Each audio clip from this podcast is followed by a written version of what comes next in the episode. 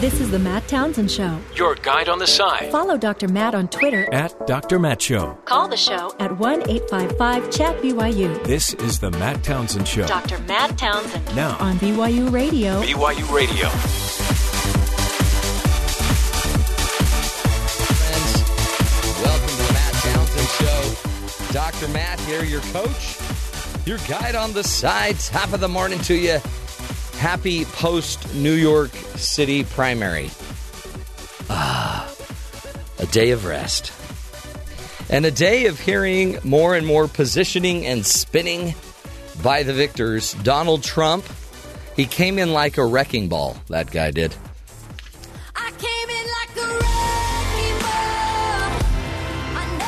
He killed it. Whether you love him or hate him, folks, uh, he's he's taken over. He's doing it. He's getting it done. Sixty percent of the vote is what Donald Trump carried in his own state, with Kasich coming in second, Cruz coming in third. Cruz really uh, disappeared. We're gonna have to talk to Joe about that. It's the whole New York values thing. It's the New York values, and uh, you know, you make one comment about a bunch of New Yorkers and their lack of values, and then all of a sudden it bites you. Hillary Clinton also took uh, the the primaries on the Democratic side. Fifty seven point nine percent of the vote is what she carried, and uh, I believe got all of the delegates there.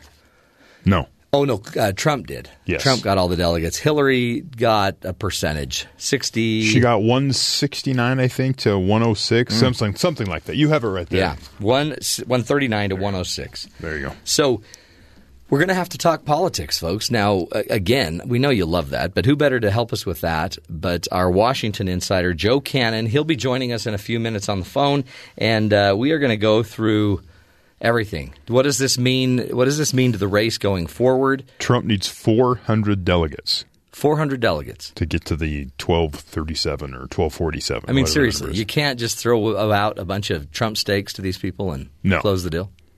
Well, Same way, Hillary Clinton needs 483 delegates. Ah. It's just a foot race now, folks.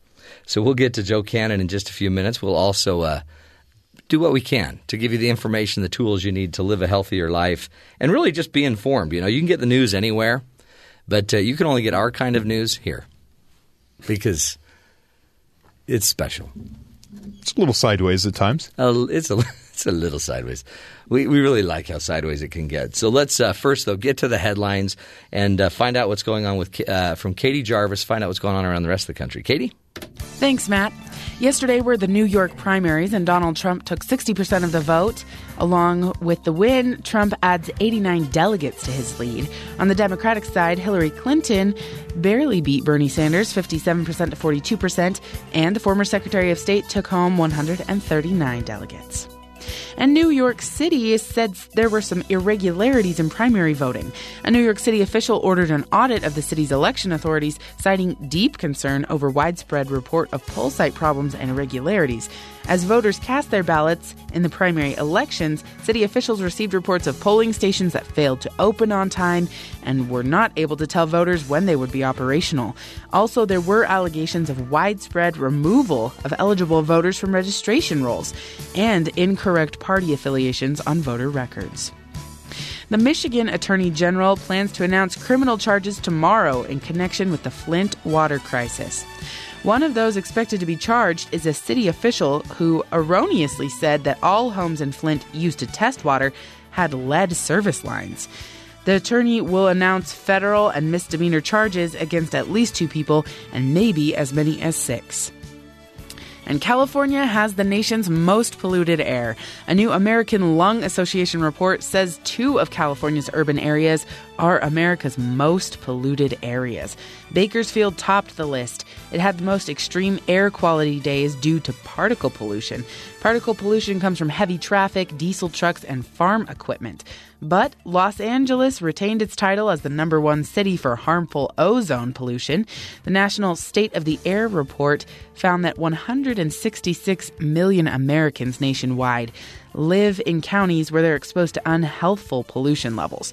The figure is largely increased from last year's report, where there were only about 138.5 million people living in those conditions. And that's the update for today. Back to you, Matt. Thank you, Katie. Well done. You know, um, that whole Flint, Michigan. Now the the is it the governor that's going to drink the water? He's going to drink the water. That's what he said. Rest in peace. Good luck, buddy. That whole thing's a mess. You got to go in, dig the pipes up. I'm not a plumber, but you can't have lead pipes. No. But it'll be a mess. It'll be tons of money, and nobody can uh, move because their homes and are and it's just a to it. blame fest, right? Everybody. I mean, the reality is, we didn't know fifty whatever years ago that these pipes were going to be such a problem.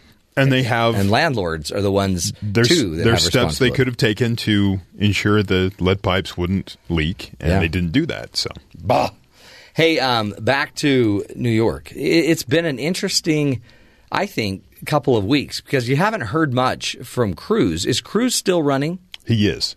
Where has he been? Cali- he was in California a couple Oh, is he? days ago. Little Disneyland. There's been some uh, Pennsylvania sightings Okay. since those two uh, primaries are coming up. Because for any of you that were going to just think that this was the end, no. Next Tuesday, five more states, which will be super fun for probably Hillary and Donald. And maybe Kasich, I guess. I mean, he's he's investing a lot in. He invested a lot in New York, and hey, pulled a really, I guess, strong second, second to Trump, who had sixty percent of the vote, Yeah, Kasich had twenty five percent. So, So- relatively strong. Yeah. Uh, here is Donald's response to the to his results last night. We don't have much of a race anymore based on what I'm seeing on television. Senator Cruz is just about mathematically eliminated. We've won, and now, especially after tonight, close to 300 delegates more than Senator Cruz. We're really, really rocking. We're rocking. Uh, he, that's that's the new phrase, and you'll hear it all over the news. This is the new spin from Trump. He's mathematically Cruz is uh, mathematically not capable of winning anymore. He's mathematically Well, eliminated. getting the nomination. Now, now it comes. Can you block Trump from getting Yeah. it so that you have to go to the convention? See, but this is this is where Trump has a problem because uh, Cruz, remember, doesn't necessarily believe you always have to win the race. You just have to get the delegates.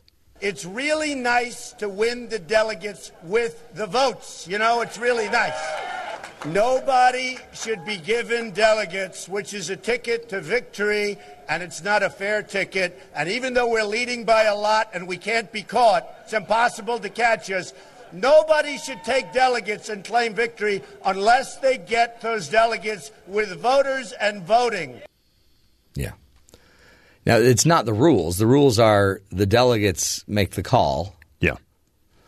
but I guess Donald is wanting to change the rules. I mean, I, I like Donald's idea better. It seems like if you voted, your delegates should follow your vote, but that's not actually how it works.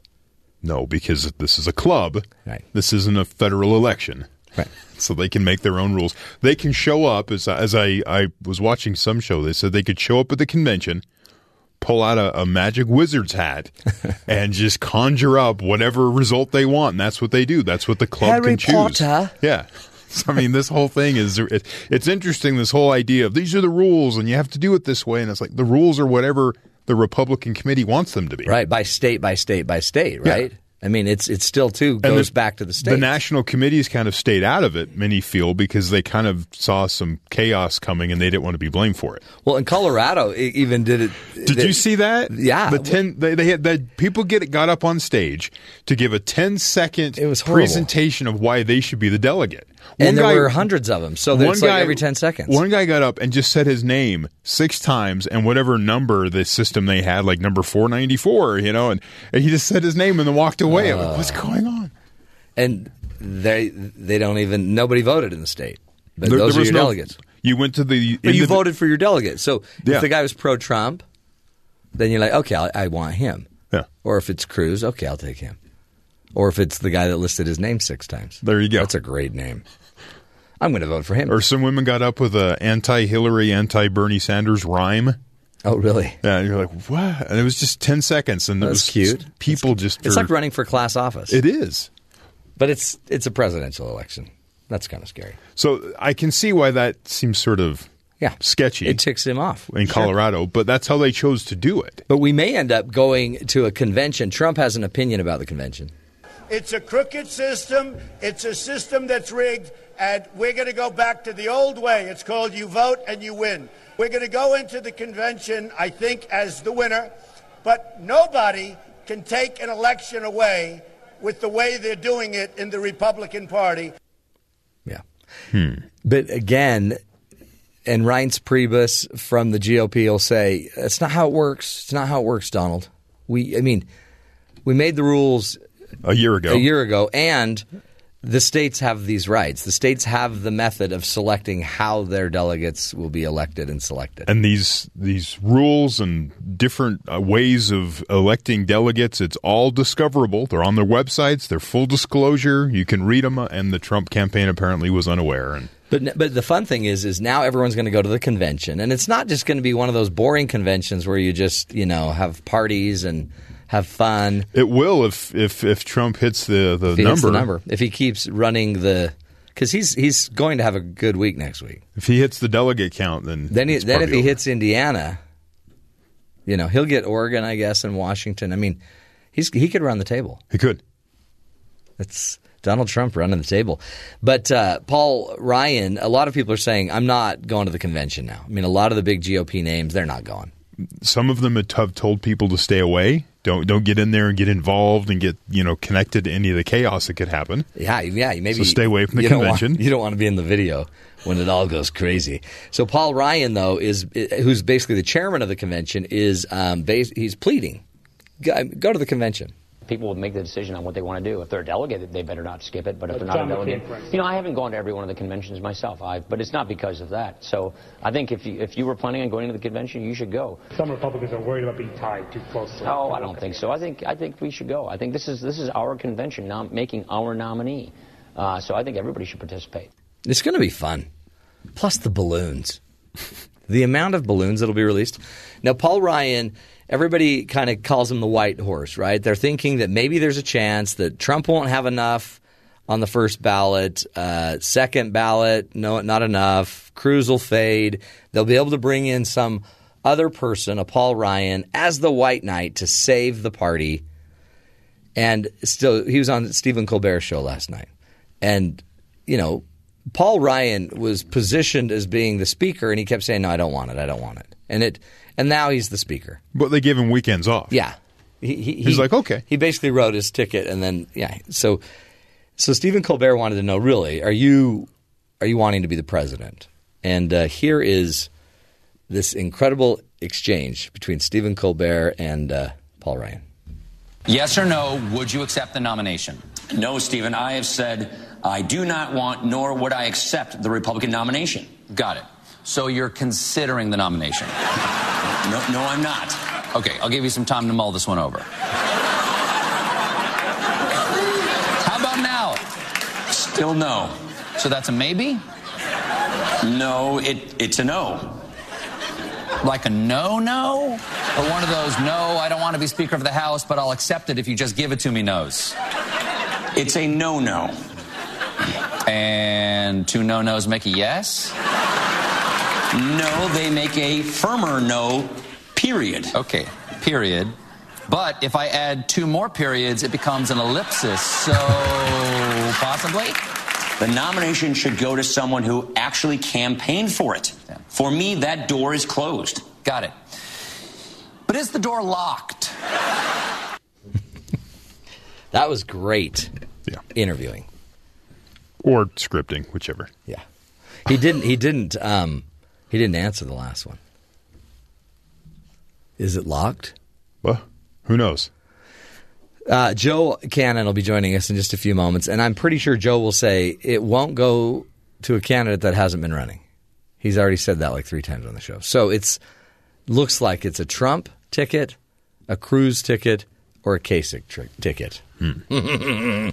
we will find out. Stick with us, folks. In just a minute, we'll be bringing on our Washington insider, Joe Cannon, be picking his brain to find out uh, what he thought about uh, the New York primaries and the upcoming primaries in the Northeast, um, as well as what's going on. Where do we think? What are things happening between uh, Bernie and Hillary Clinton? Should Bernie bail out now? We'll see. Stick with us. This is the Matt Townsend Show. We'll be right back.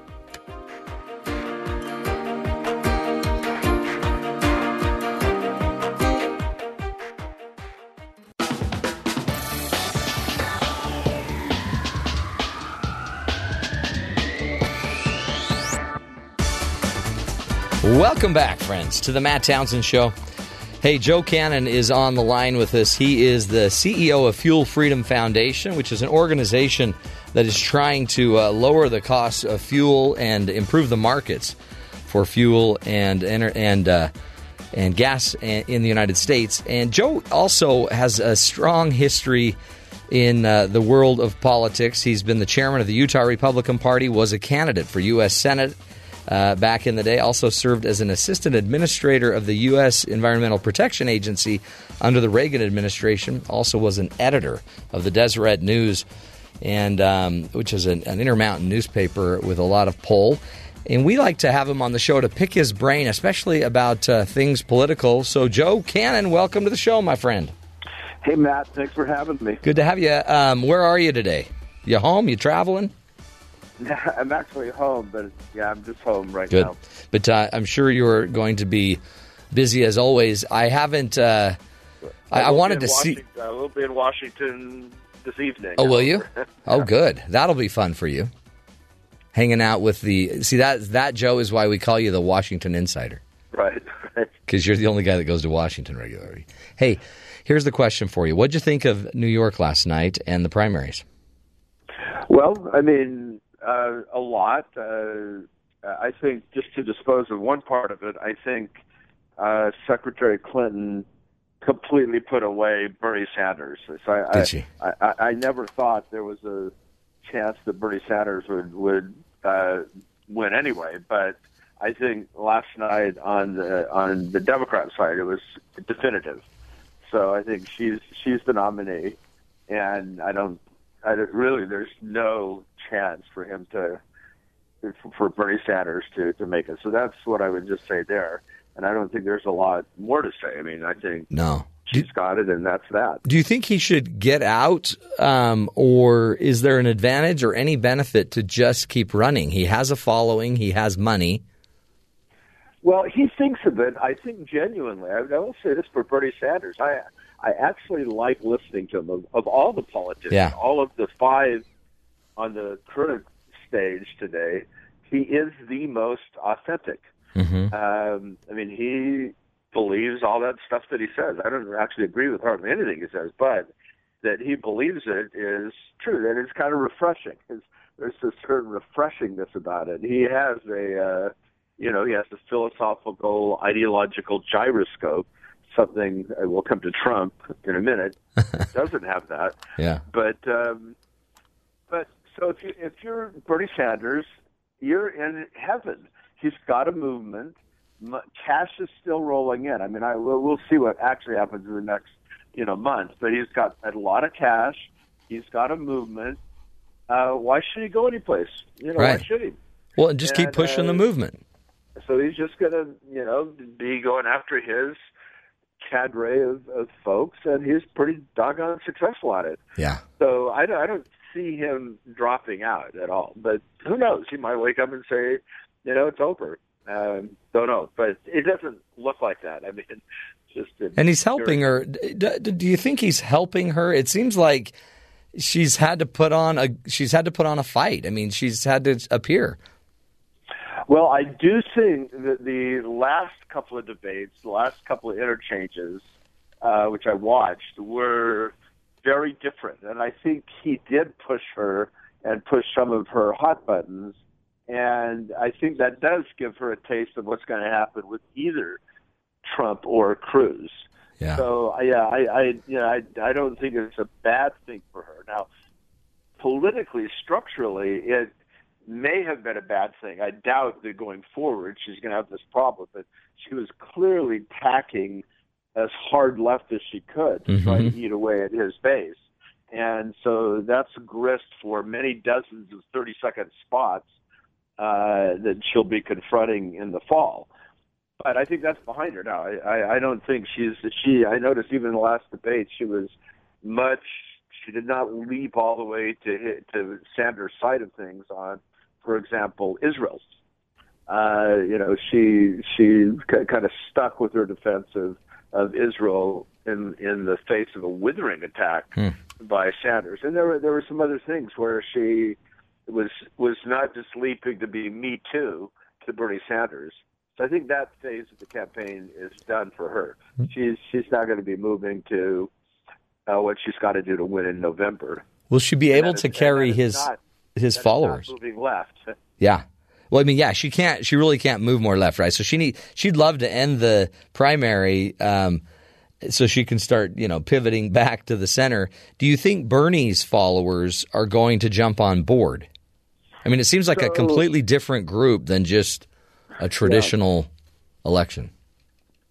I doubt, and have always doubted, as I think many people doubt, that uh, Secretary Clinton is going to have as much resonance with the the left edge of the Democrat base as, say, for example, uh, Barack President Obama did. So I think that, in general, she she wouldn't have as much resonance. In particular, though, there are probably a lot of angry Bernie Sanders supporters. Hmm. So they they will either vote for her or not vote, and the not vote could hurt her in some states. It could it, it, not getting out that part of the base will hurt her in some areas, Yeah. some states. Well, a lot of the youth, right? A lot of the younger votes. Um, it's interesting, yeah, it, it, because she's she's also played kind of harsh with him, and uh, it'll be interesting. I, I guess she'll have time to win him over, but again, she's not. She's just not as seemingly exciting as uh, as the Bern. Talk about Donald. What'd you think about Donald? I mean, he his was a serious thumping. He he No, the, cleaned no, it out. he for the first time two things happened for the first time yesterday one is he he significantly outperformed the pre-election polls Mm. i think i think on average he got a seven percent better than the average that people that the pre you know the pre-primary polls say he was going to get so that's significant and it's also the first time that he's gotten more than 50% of the vote in any state hmm. so that you cannot gainsay one bit. That was a complete and total victory for Donald Trump. Now, what that means going forward is a different story, but but you can't take away that he annihilated. Uh, well, he definitely annihilated Cruz. Yeah. Kasich did get three delegates, I think, uh, out of it. Yeah, Cruz got zero. Kasich got three, but he spent Kasich spent everything in New York to get twenty five percent of the vote. Yeah, yeah, it was not a not a happy day for John Kasich. Now is um, and, and meanwhile, by the way, it also seems like Cruz disappeared. He was. It seems like he wasn't in the news really for two weeks. Does that not kill a campaign? Uh, well, I mean, one of the big anomalies of this campaign, just in general, is news coverage. If you look at what's what's called earned media, that's to say, just media you get by appearing on talk shows and having your surrogates appear and being on the nightly news. Donald Trump has had nearly, according to the New York Times, two billion dollars of free earned media. Wow. The next, the next closest one is about um, not quite a third, a little over a third of that, and that's Hillary Clinton. When you compare um Trump to Cruz, he's had you know six or seven times as much media coverage as Trump versus Cruz, Wow. and Cruz is in second place, and everybody else is you know off the charts below, below that. Well, that's that's not true. I guess you got Rubio and and uh, Bush got also a couple hundred million each, so a little less than Cruz, but combined, Trump is double Bush, Rubio, Cruz, Wow. and Kasich combined. That's crazy. So, so and he paid nothing. And he paid nothing. No, so of course that's how he's going to build a wall. He made two billion and he paid nothing. it's it's kind of a joke when somebody asks uh, Trump, "Well, how are you going to uh, are you going to get the Mexicans to pay for the wall? He said, I, I don't know, but I got the media to pay for my campaign. Oh, Uh, so, you know, it's, It's it's true. staggering. Now, having said that, Cruz has been out of the news, uh, but not out of the game. So he's been apparently assiduously working the vineyard in other other states to get these delegates and either to get delegates for him or deny delegates Yeah. to uh, Trump. He's cheating. And He's like a horse thief. He's he's Well- stealing horses. Yeah, Address I need that, to Joe. make- I, I need to make my familiar disclaimer. I could be pretty dispassionate uh, about uh, Senator Clinton and uh, sec- uh, I mean Se- Secretary Clinton and Senator Sanders and and Senator Cruz and Governor Kasich. I'm not objective about Trump. I'm sorry. I just think he's toxic. I'm just going to say that. So you take everything I say about this with a grain of salt. But Cruz, I mean, Trump is just simply a whiner. Like last night, he annihilated. Yeah. He won. Destroyed. Did yeah. he give a victory speech? Yes, he gave a victory, self-congratulatory, narcissistic speech.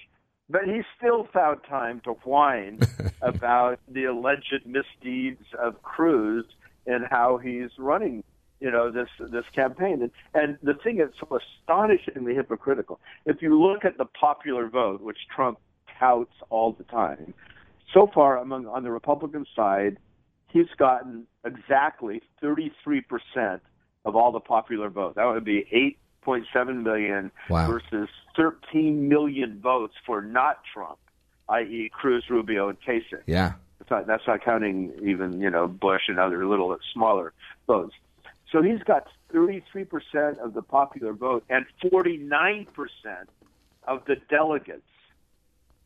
Yeah. Who's who's winning this rigged uh, delegate selection process? Oh, that's a Uh, great way to look at it. Thir- a third of the vote with ha- almost half of the delegates. Delegates, right. So he's complaining about a system that is structurally benefiting him as the Hmm.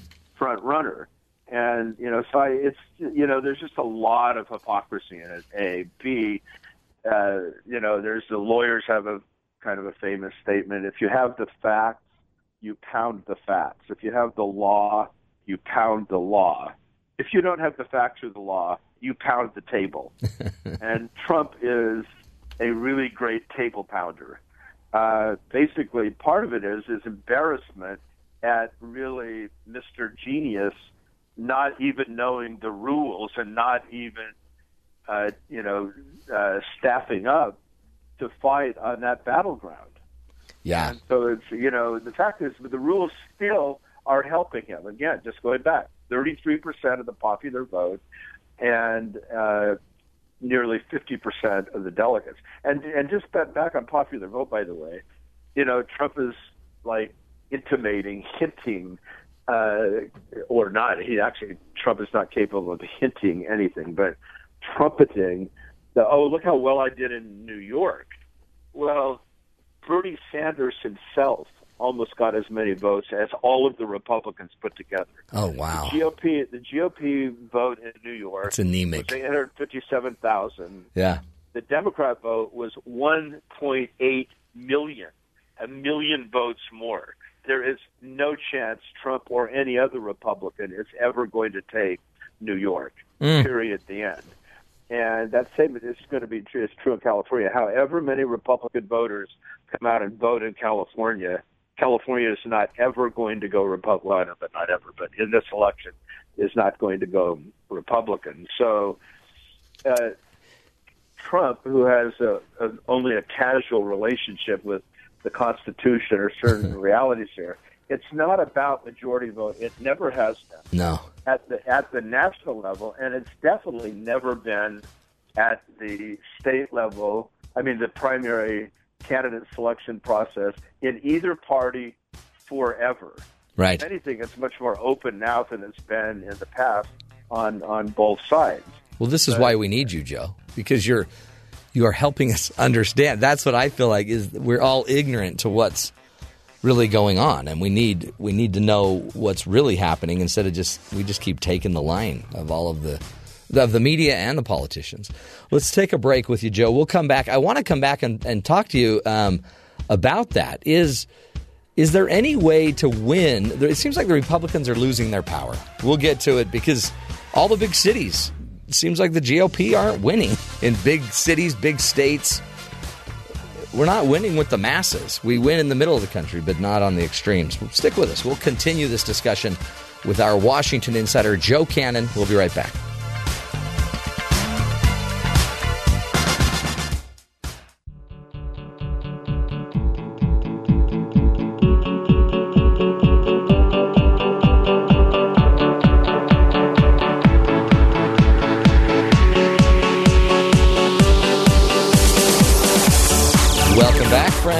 The Matt Townsend Show. We are speaking with our Washington insider, Joe Cannon. Joe is the CEO of Fuel Freedom Foundation. Go to fuelfreedom.org and you can find out about the fight uh, that they are taking there to lower your fuel costs here in the United States.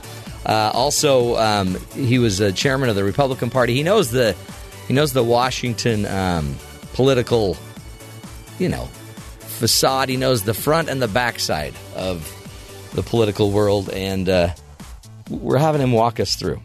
And we just learned right there. For example, Donald Trump complains about the process, even though the process is giving him half of the delegates, and he's only won a third of the vote.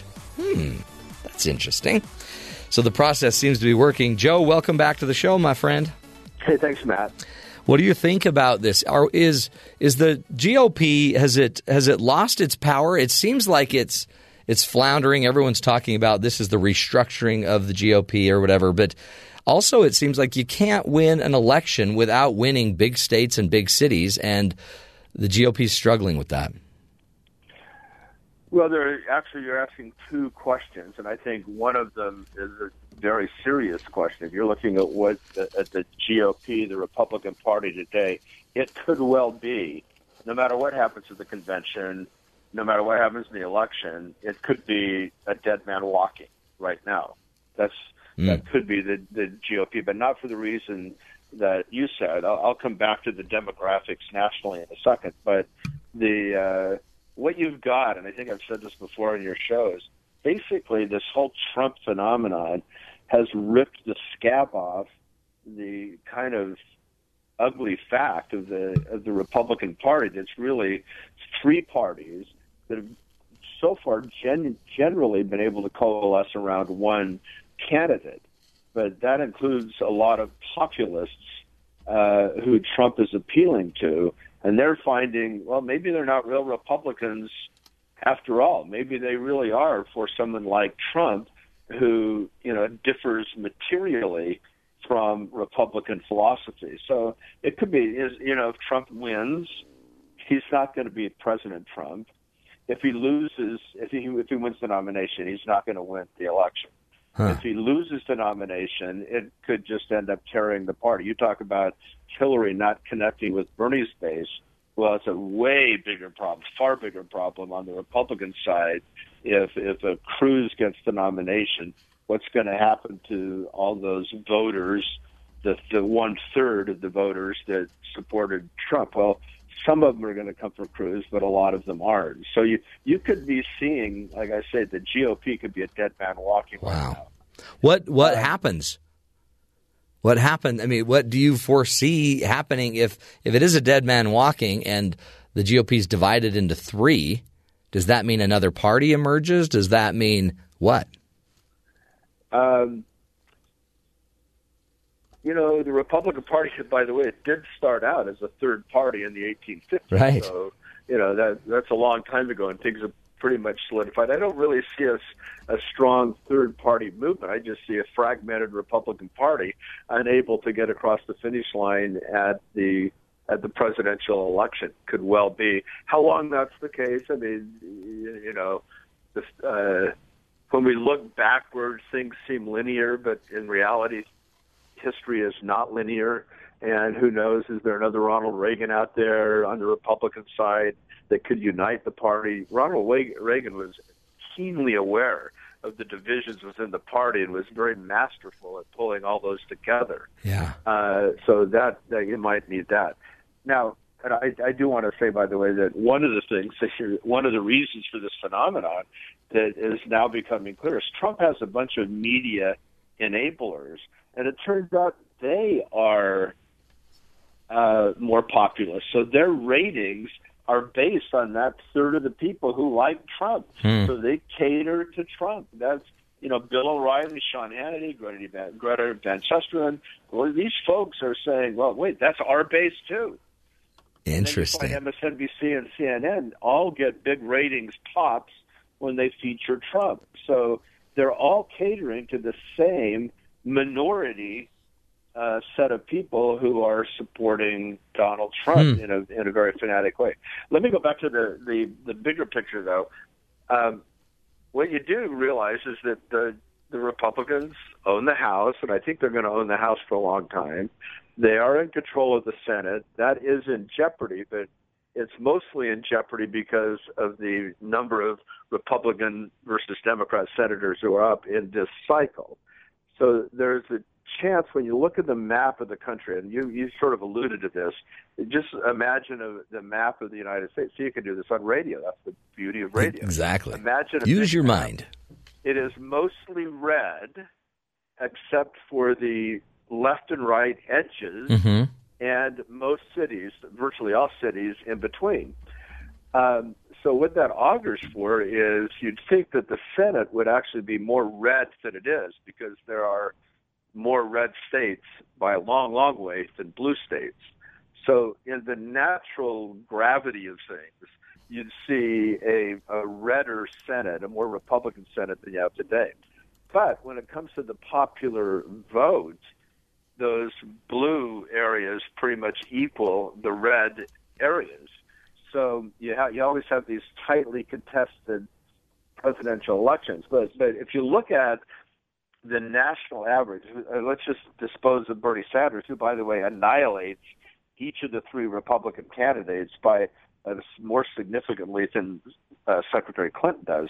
But since it's going to be Clinton, let's look at Clinton versus Trump, Clinton versus Cruz. People, you know, Trump is saying, well, I, I can win. There's no chance he can beat Hillary Clinton. She gets, uh, on average, nearly 49% of the vote. He gets uh, about 40% of the vote. And that's a, you know, that's a locked in solid 40%. It's very hard to see how he expands that base, no matter how much he pivots. Uh, Cruz, on the other hand, is, um, you know, it's it's only like two percent difference, and Clinton beats him by two percent, but that's easily in the margin of of error. And a lot of people say, well, you know, or, uh, Cruz is an unlikable guy. I I personally kind of share that view, by the way.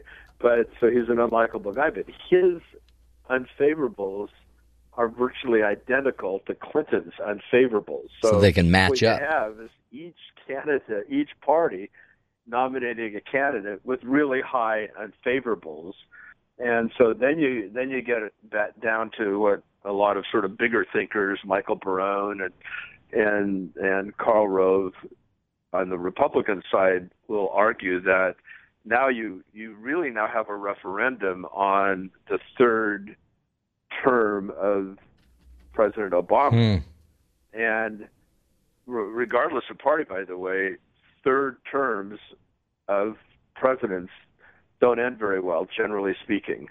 Um, so you, you've got a, a pretty long history, sort of a logic of.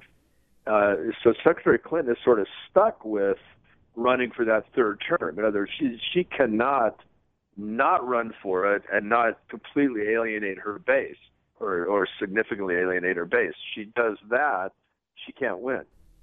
So um, in a in a battle of you know kind of unpopular people, uh, there's sort of a tide running against. And this would be exactly the same case if we were running for the third term of a Bush. A Bush. Uh, Right, the right. Only, the only time that's really worked was the third term of Ronald Reagan, and you had a lot of factors there that aren't generally present for third terms. You really did have the collapse of the Soviet Union. You really did have a peace dividend. But a lot of things came together to make it uh, make it good for for George H. W. Bush. Is it possible that we're just going to burn out the populace? We're going to burn out the because if I just the way you were describing that, I'm thinking, okay, so there's a lot of energy in Sanders, but he's going to be crushed by the weight of the Clinton campaign. There's there's an interesting, weird energy. It seems like different energy in Trump, but he may not be able to to pull it off as far as um, getting the, all of the delegates in the nomination, let's say. So then you're left with two people that no one, that the, the majority don't seem to be passionate about, and then they go battle, and then we're left with one president, half of the people didn't even want, and no, but and the other half weren't even jazzed by. Well, to be fair, most presidents only win in the low 50s. Okay most. And and in fact, uh, President Obama is the first Democrat since 1964 to win more than 50 percent of the vote. Huh. Carter didn't win 50 percent of the vote.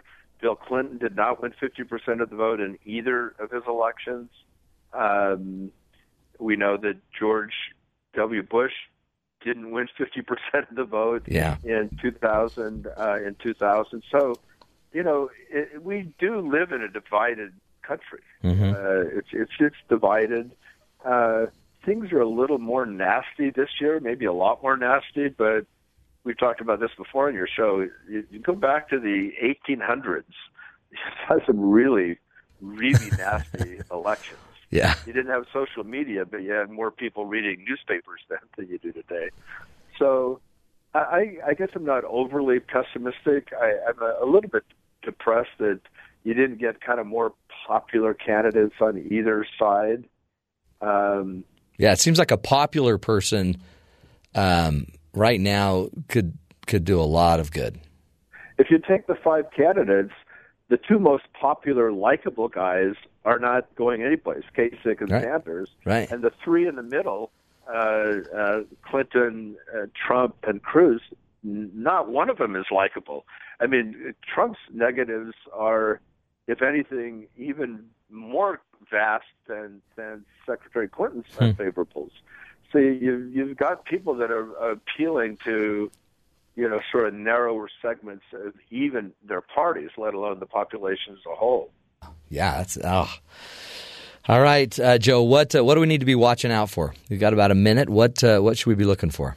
What are you well, seeing? Well, yeah, I mean, I say this a lot, but I'm I'm really more and more disturbed about the rise of anti-Semitism, even in the U.S. But in France, the last year we have statistics. Uh, Jews make up one percent of the less than one percent of the population of France, but fifty-one percent of all of what, or they don't call it that in France, but but hate crimes. So Mm. like physical attacks, uh, attacks on synagogues. So 51% of all of that category of crimes are against Jews, and those numbers are very similar in other European countries. So for all of the concern about Islamophobia, most of the attacks, you, you cannot wear a, a kippah, a, a yarmulke in France anymore. And I am getting Hmm. this from from a number of my Jewish friends who travel over there. Uh, they're afraid to talk, you know, even in taxi cabs about to use the word Israel. So there's this this brooding, darkening uh, gloom uh, over Europe when it comes to Jews. When in the lifetimes, the memories of people living today, you had this horrible, Right. horrible nightmare of World War II, but a lot of the same words. So you think that's in Europe. Well, at Harvard University this week, you had a, uh, uh, a former Prime Minister Livni, uh, who's a member of the Knesset in Israel, and, and Dennis Ross doing a forum. A student in the Harvard Law School got up and said to the Israeli, "You are a smelly person. It smells bad in here. Oh. You're you're smelly." Well, you know that's Yeah. that's one of the big, big anti-Semitic uh, German. You know, Hitler uh, promoted that. So, you know, this is the Harvard Law School Wow. in the United States of America, where a, a person getting up and saying an openly really crudely anti-Semitic thing. I, I think I think this is something worth watching. No, yeah, I agree. I mean, it, it is. It's uh, it's it's just echoes from the past, isn't it? That brings chills uh, to today. Well, Joe, we appreciate you and your great work. It also looks like, just so you know, uh, the Dodgers first in the National League West. Thank you very much. I was going to lay off the Dodgers, but yeah, they're doing okay right now. They're doing all right. Uh, they lost, by the way, to the Braves. Sorry about that. They got yeah, they, they did they got killed. They got creamed. Yep, but it'll you know there's always tomorrow, or actually probably today. Joe Cannon's his name. Thanks, Joe. Everybody, go check out uh, Joe's work at Fuel Freedom Foundation at uh, the website fuelfreedom.org, and um, great stuff, folks. It's our world, right? Let's watch out for each other and let's pay attention when people are, um, you know, being less than human with one another. We'll take a break. We'll be right back. This is the Matt Townsend Show. Stick with us.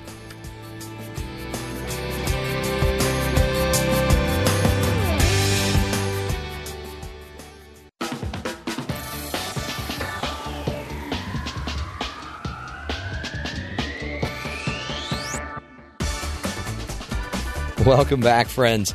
Hey, well, if you thought Donald Trump was the only guy that, uh, you know, was c- crying about democracy and people's rights for their vote, well, the British government has been also has also been accused of riding roughshod over democracy after a minute, one of their ministers there um, basically suggested that they will not be naming the 200 uh, million pound polar research vessel Boaty McBoatface. It's a travesty. The people have spoken, and he is blatantly ignoring the voice of the people. For some reason, the science minister, Jo Johnson, doesn't like the name. Boaty McBoatface. You asked, they delivered. There is a process now for us to review all of the public choices. Many of them were imaginative, some were more suitable than others. But they did not like Boaty McBoatface. Johnson said, I think we were clear when launching the competition that we were looking for a name that would be in keeping with the mission. Hmm. Well, what is more in keeping with the mission of a boat? Exploring the polar ice caps. Yeah, and adding Mick Bodie, that's that's part of the UK history. Mick Yeah, Bodie- Scottish heritage. Yeah. McBodie, no, Bodie McBoatfaced. I mean, come on. Yeah. Anyway, he says this boat is going to be doing science on some of the most important issues facing humanity global warming, warming, climate change, rising Now- sea levels. None of this was disclosed as the voting was uh, commenced. So No. people were voting without knowing that he's going to go in and take away any fun options. Yeah. You- You're going to want a name, he says, that fits with the gravity and the Hmm. importance of the subjects that this boat is going to be doing. So it's, monster. Maybe they need to call it because these are these things are huge. they are, They're like they're Titanic. which wasn't really that big No. in comparison. But maybe I mean the gravity he's talking about. Yeah. It's maybe they just need to call the boat the ship Titanic too. The ship, no fun. Yeah. Iceberg watch out. I don't know. No fun for anyone. What's the uh what do you do? I don't know how you ha- I don't know. It's just life. We'll take a break, folks. We'll be right back. Stick with us. This is the Matt Townsend show.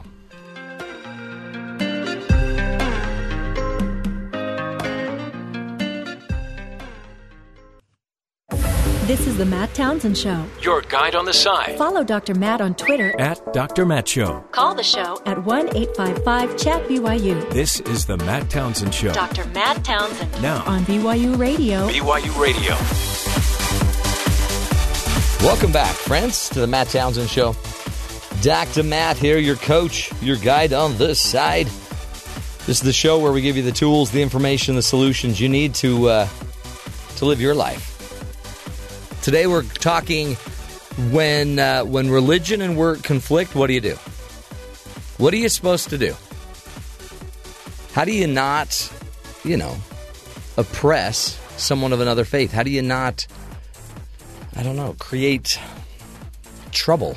I mean, in, in, in a culture or an environment where somebody doesn't feel welcome because they just believe differently.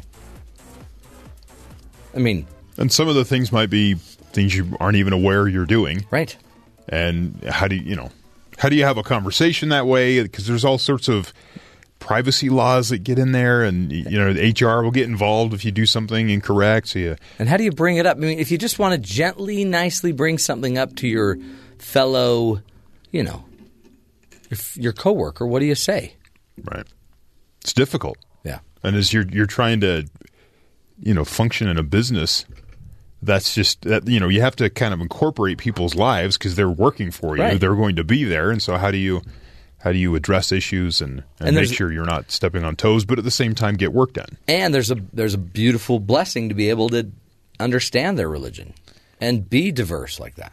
Now, hold on, Ben. He's he's going to say something. You just he, you see it coming, don't he's you? He's going to say something, and then we're going to have to. and it's gonna- I, I feel it's going to be What, Ben? spam related. Go ahead. What, Ben? As someone who routinely talks to HR, Yeah. You just gotta you just gotta go for it. You can't think about the consequences. Just do your best. Be Mm. culturally like tolerant. But Okay. if you mess up, No, Ben. there's just always HR. Okay. But but the the goal would be Ben that we don't just fall back on HR. The goal would be that you don't really need HR because you know how to handle it, and you don't say something that's inappropriate. Well, I I talk to HR whether I try to be culturally Yeah, that's true. Good or or not. Hmm. So I've just found it's better to ask for forgiveness than permission. But you know, Ben, you know that most employees don't have a cot in the office at, in HR. You know that, right? Most people don't have their own room. Yeah. In the HR department. Yeah. Yeah. So, yeah, maybe sometimes it's better to just be quiet. Yeah. No, seriously, I'm saying sometimes it's better, Ben, to just be quiet. I'm not like, yeah, that was just advice. Okay. Anyway, we will get to that. Um, Kabrina Chang will be joining us. Uh, she wrote a wonderful article in the Harvard Business Review about what companies can do when work and religion conflict. We're going to see more and more of it, folks. I truly believe it as um, just as we have more immigration, but we, as we also just have more uh, diversity in our belief systems. We're going to have to learn how to live with each other. So we'll get to Kabrina in just a few moments and have a, a, an interview on that subject and, and hopefully learn together. But first, let's get to the headlines with Katie Jarvis, find out what's going on around the rest of the country. Katie? Thanks, Matt. President Obama is visiting Saudi Arabia today as 9 11 accusations against Saudi Arabian officials are mounting. The president arrived as tensions surrounding a confidential 9 11 congressional intelligence report are getting more intense both at home and abroad. President Obama has urged the release of documents which conclude that Saudi officials in the U.S. might have had a hand in engineering the September 11th terrorist attacks. But Saudi officials have vehemently denied these accusations. Stateside, there's bipartisan support for a bill that would let American citizens sue Saudi Arabia for 9 11. The president opposes this bill due to the window it would open for other nations to do the same to the U.S. down the line. And Mitsubishi has admitted that they falsified testing data. Mitsubishi Motors admitted to falsifying fuel economy testing data on more than 600,000 vehicles. After the announcement, the Japanese automaker's shares dropped more than 15%. That's the most it's dropped in over a decade. The company said it had stopped the production and the sale of the affected vehicles, and it's made an independent panel to investigate the matter. The manipulated data involved over 100,000 Mitsubishi light passenger cars and vehicles produced for Nissan. A federal judge has approved a Ferguson reform deal. The judge gave the go ahead for the deal between Ferguson, Missouri, and the Justice Department to overhaul the city's policing and court systems. The settlement calls for diversity training, hiring an independent monitor, new software to analyze records on arrests, as well as giving all officers body cameras. The, the deal comes after an inquiry found that racial bias was present in Ferguson's policing and criminal justice systems following the death of Michael Brown. And a high school has opened an indoor shooting range. Smithfield Selma High School in North Carolina opened a shooting range for members of the Army Junior Reserve Officer Training Corps program to practice. It's a six lane indoor shooting range where cadets can shoot with air pump rifles filled with pellets. Authorities say the students have to take a safety test and they have to sign a safety pledge as well as get permission from home. And finally, they have to demonstrate that they know how to handle one of the rifles safely. And that's an update for today. Back to you, Matt. Thank you, Katie. Uh, excellent job. Interesting news. Interesting news. Hey, also, um, what do you do? You know, we were just talking about the fact that there's so many things you can't. Do you just go directly talk to somebody about something they're doing? Because nowadays it could turn into a complaint and then HR gets involved. You know, it used to be we would just take it out behind the shed. Yeah. I don't know what they do back there. I'm not I sure. Ever, I never actually did that. But it, seems like we can't just necessarily talk for fear of saying something wrong. And there's how do you know what to say or what not to say? It's a crazy age we live in. Yeah, I was I was talking about an article I read where someone it was like, what do you do with someone on your your team at work? Yeah. is having a personal issue and it's starting to affect their work. Yeah, and, and how do you begin that conversation? How do you discuss things? And the first step was go talk to HR. Like, sir, you can't just walk up to someone you work with every single day and say, "Are you okay? Can I help?" You Well, can't do that. Well, and especially if your HR has a hundred managers, all of these managers are starting to walk up to HR to just. So I'm going to now address something with a coworker. Yeah. Okay. And that's what they recommended. And then the, you get a conference room and you sit down with yourself, a member of HR, and the individual, and, you have a out. discussion. And at that point, it's you're interrogating the person Mm.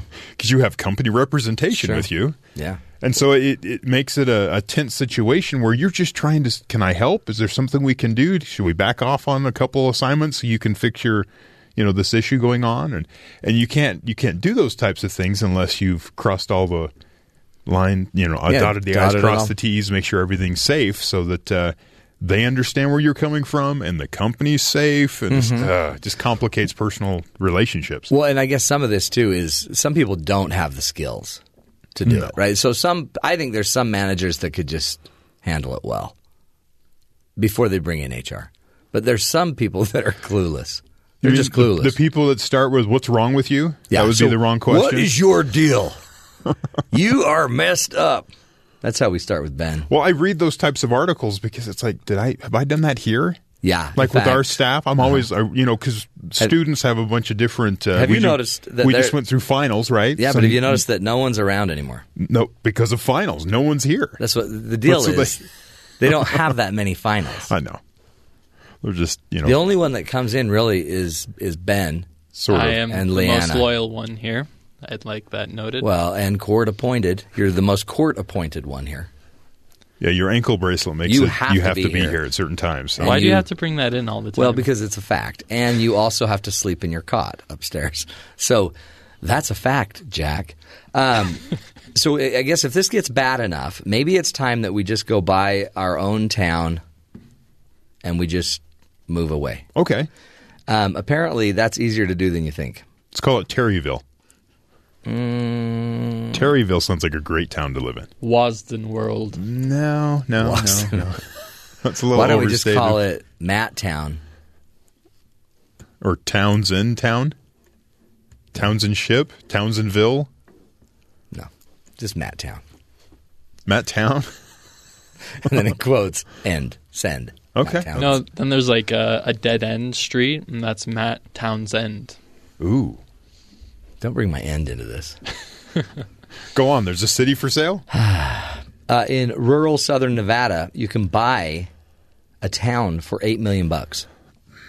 Buying your own town is as easy as buying 500 acres of vacant land located just uh, uh, near 70, 70 miles south of Las Vegas, folks. So that's, I mean, that's a good gig. So it, you're buying a lot of dirt, a lot Well, of sand, yeah, a lot know, of That's all towns are before you put the buildings out there.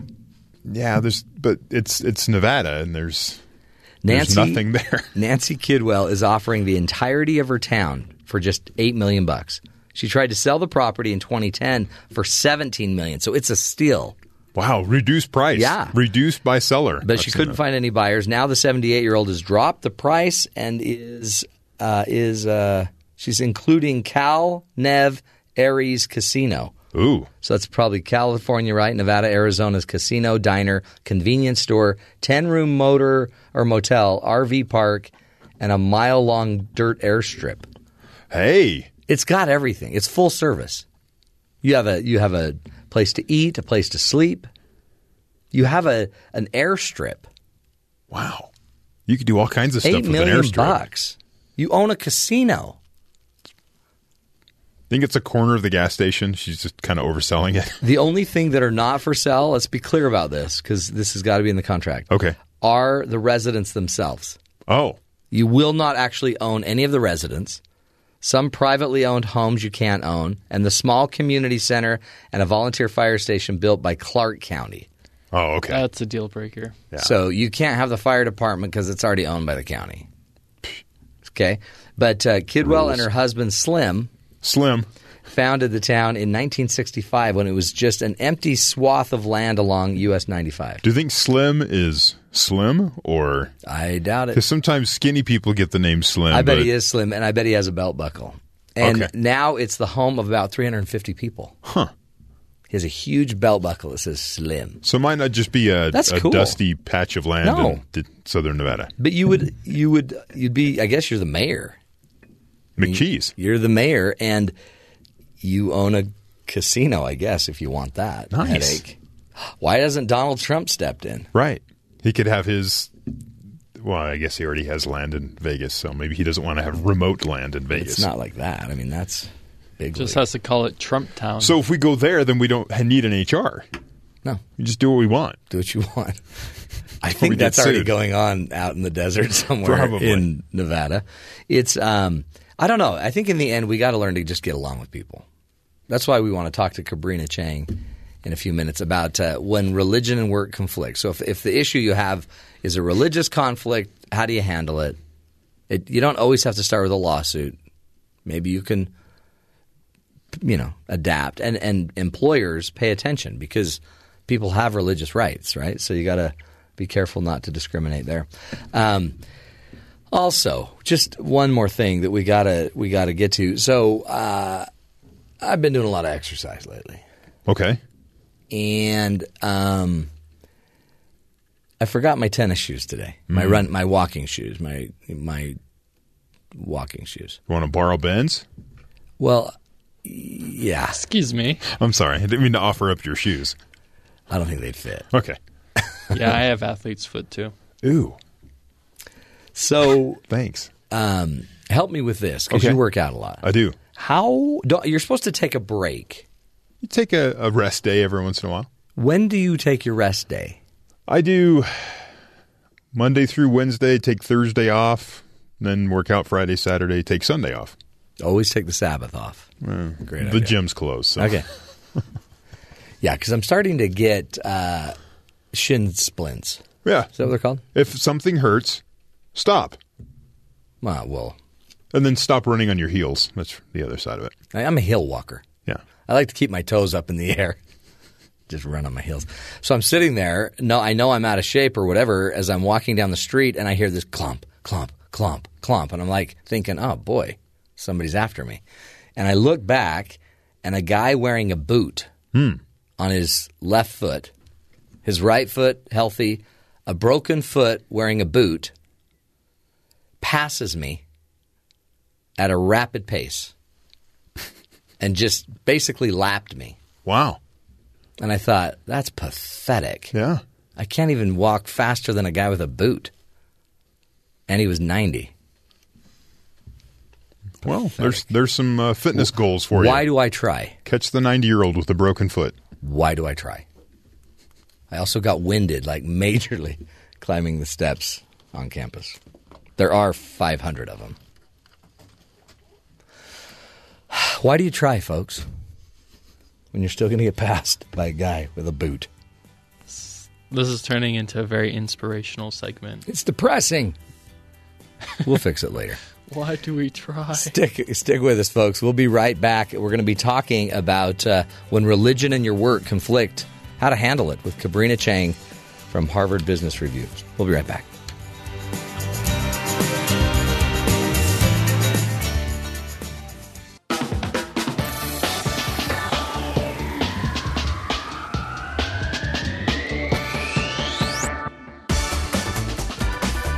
Hey, friends, uh, you know, since 2007, the number of complaints for religious discrimination filed with the U.S. Equal Employment Opportunity Commission, the EEOC, has risen significantly. It's hard to see why. Uh, It's not hard to see why when you consider everything that's going on, right? uh, the increase in immigrants of diverse faiths, greater workforce diversity, globalization of, uh, of businesses, they all play a role and, um, and, and tend to make it a little more complicated to to understand maybe possibly uh, religious diversities, religious backgrounds of, of other other people. So our goal with this uh, next segment is to figure out what we can all do to play better together and to and to preserve each other's um, religious freedom, and also uh, in a company to to get work done right and to get our other goals achieved. And they don't have to be. It doesn't have to be an either or. You know, for many employers, we we gotta we gotta still get the widgets made and we gotta get the work done. So we've asked um, uh, Kabrina Chang to join us. Kabrina is the clinical associate professor of business law and ethics at Boston University.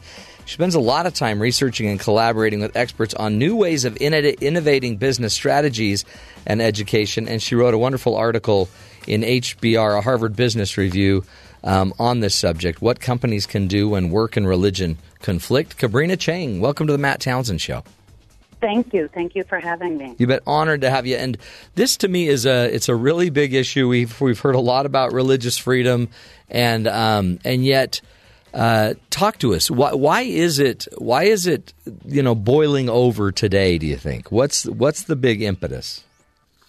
Well, I think a lot of things are happening. Exactly as you said. You know, an increased globalization of the workforce, um, more diverse religion in immigrant groups, and also, you know, a push on the side of employers to sort of bring your whole self to work, and they're very, you know, that some employers um, host religious affinity groups or allow um, groups like that to use meeting spaces. So it's sort of a combination of more and different people entering the workforce and workplaces becoming sort of more open, um, and more sort of accepting in many ways mm. of religion in general. Um, so it, there's bound to be, you know, there's bound to be in any situation, you know, a conflict under some kind of circumstance. But I think these two sort of more recent trends are leading to an uptick in complaints filed at the EEOC. I mean, religious conflict at work is nothing new. Um, you know, it's been around for, you know, for years and years right. and years and years. Um, but I think, you know, all of those, all of these sort of recent developments um, make it a little riper than previously for for um, conflicts to arise. One of the um, things that you mentioned in the article was the the situation that happened recently at a Cargill facility mm. in Fort Morgan, Colorado. Talk to us about that because it, it, it seems to lay a pretty nice foundation for one example of what could happen. Yeah, so this case, um, and it is a case, the, a, a complaint was filed in March. Um, you know, I think about this case and I think it's really hard to see, it's hard to see a clear direction. And granted, you know, we don't know exactly what happened, but what we do know is Cargill, this Cargill plant in Colorado is a meat processing facility. Um, so it works on a very regimented schedule with shifts. You know, they have to disassemble a certain number of cattle per day. Um, it's a very regimented workforce and line. Um, so they have had um, an influx of uh, Muslim employees, and these particular employees, I think the majority of them are Ethiopian and Muslim faith. Um, in this little town for many, many years. And according to Cargill managers, they've always had a religious accommodation policy and they have tried, um, you know, to make the workers feel welcome. They mm-hmm. created two spaces for prayer and reflection.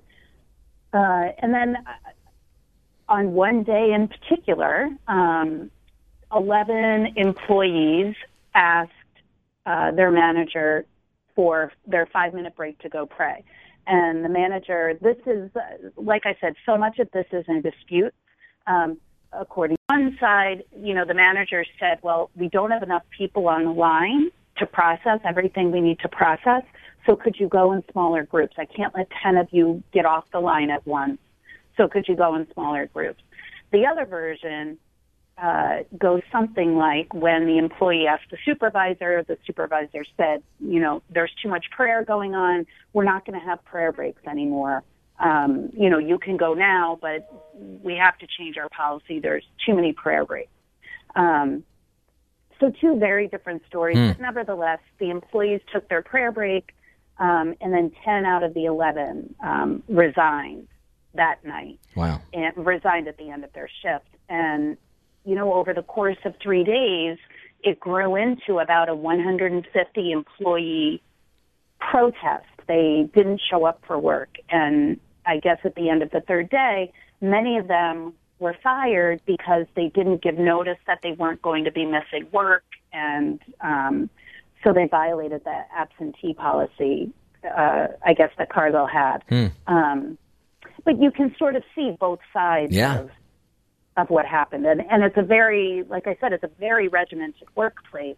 Um, so that does put restrictions, um, practical restrictions on an employer. Well, and like, I mean, I've been to a lot of these plants as a consultant, and you can't, you know, you shut down some lines, it's going to cost you like $10,000 a minute. So, sure. yeah, I bet. so it becomes a policy of fifty thousand dollars if you have to shut down the line. I mean, but you also have incredibly creative people that could find better ways to rotate employees, or you know, or, or go through the process. I guess the part of it is, um, I guess it's almost anticipating it is is a possibility instead of just having to react to these situations well, right. in the second. Right. I, I think you're absolutely right, and and that's what makes me wonder what really is going on in this lawsuit. Because if if these if this group of religious workers have been at this plant since 2005, I mean not all of these exact workers, but uh, there was a large influx of them in 2005 at this one Cargill plant, and Cargill has been sort of trying all along. I, I don't know what would have um, precipitated this one event to cause 150 people not to come back to work. Right. If you know, so you're right, and and I said that in the in the article that you mentioned that you know there there are ways that managers can anticipate staffing needs, and um, it you know to the extent that you can anticipate, you can plan ahead, which might nip this kind of thing in the bud. And, and flexibility, it seems like too, on both sides. Um, I mean, because sometimes you know it could be a, a flu virus went through the town and fewer people came in because they were sick. Then that's going to demand some flexibility for a day. Sure. In, in in some of this, talk about Title VII of the Civil Rights Act. Um, teach us teach us what what really what are the rights of uh, against religious discrimination and and employment. Okay, so under Title VII, there are five protected categories, and religion is one of them race, gender, national origin, race, gender, national origin, religion, and color, um, for which uh, an employer cannot base an employment decision, any kind of employment decision, based on those five characteristics. Uh, with religion in particular, um, there are a couple different kinds of claims. For example, you could claim that you were treated differently because of your religion. Um, so, you know, I wasn't hired because I'm Catholic, that kind of claim. Um, what the workers in Cargill are saying is not that they were treated differently, but that the employer refused to accommodate their religious conflict. So another type of claim is a is an accommodation claim. The employee notifies their employer that there's some employment practice um, that conflicts with a religious practice. And in this case, obviously, it was the time, the, the break needed to pray versus adequate staffing on the um, processing line. Mm-hmm. Um, once the, under the under Title VII, once the employee notifies the employer of the conflict, the employer has an obligation to figure out an accommodation. Um, and this is this is not an easy thing to do. Um, you know, the law requires what's called a de minimis effort, meaning it- it doesn't require a ton of effort on the employer's part to accommodate. They don't uh, they don't have to sort of bend over backwards to figure out an accommodation. Their burden to accommodate is relatively low. That being said, uh, the employer has to try and figure it out, but also the employee has to be willing to cooperate with the employer to try and figure something out. So if the employer came up with an accommodation and offered it to the employee and the employee just flat out rejected it, that would absolutely work against the employee because they have an obligation to cooperate with the employer in trying to figure this out. Um, the accommodation, excuse me, does not have to be the employee's first best choice. Um, it doesn't actually even have to be what they asked for.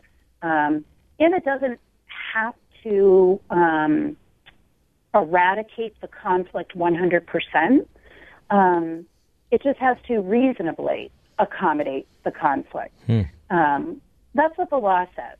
Management, sort of prudent management, tells us that you know employers really should try to work with their employees, and employees should really try and be flexible because both have a lot to lose and Yeah. a lot to gain. You know, with this relationship.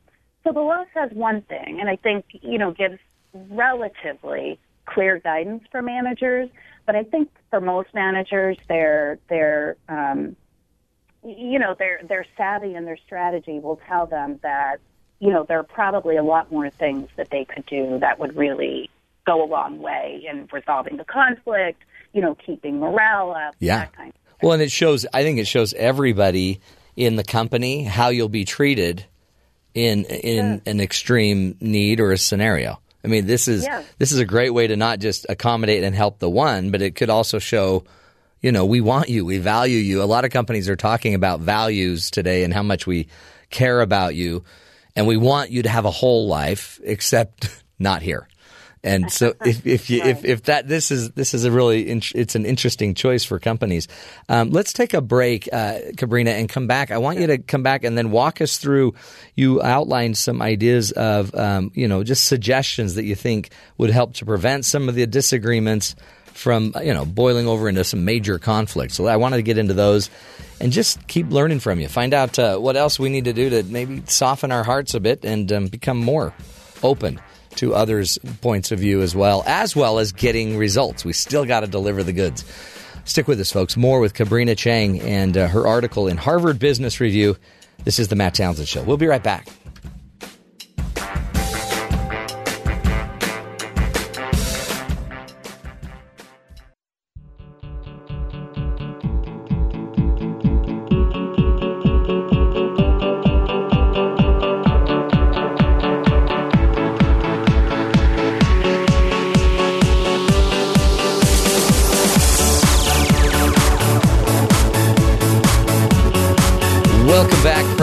To the Matt Townsend Show. On uh, the phone with us is uh, our guest, Kabrina Chang. Kabrina is a clinical associate professor of business law and ethics at Boston University and also is a writer with several different publications, including Cyber Law, Management, and Entrepreneurship. She also um, wrote a wonderful article on Harvard Business Review's um, page, What Companies Can Do When Work and Religion Conflict. Kabrina Chang, welcome back to the show. Thank you. Great to have you. Walk us through um, some of the steps that uh, and, and just suggestions you make about what we should make sure, as, as I guess as a company owner or an employer, and as an employee. What what are the things we need to remember in order to to kind of bring our eliminate some of our religious differences at work?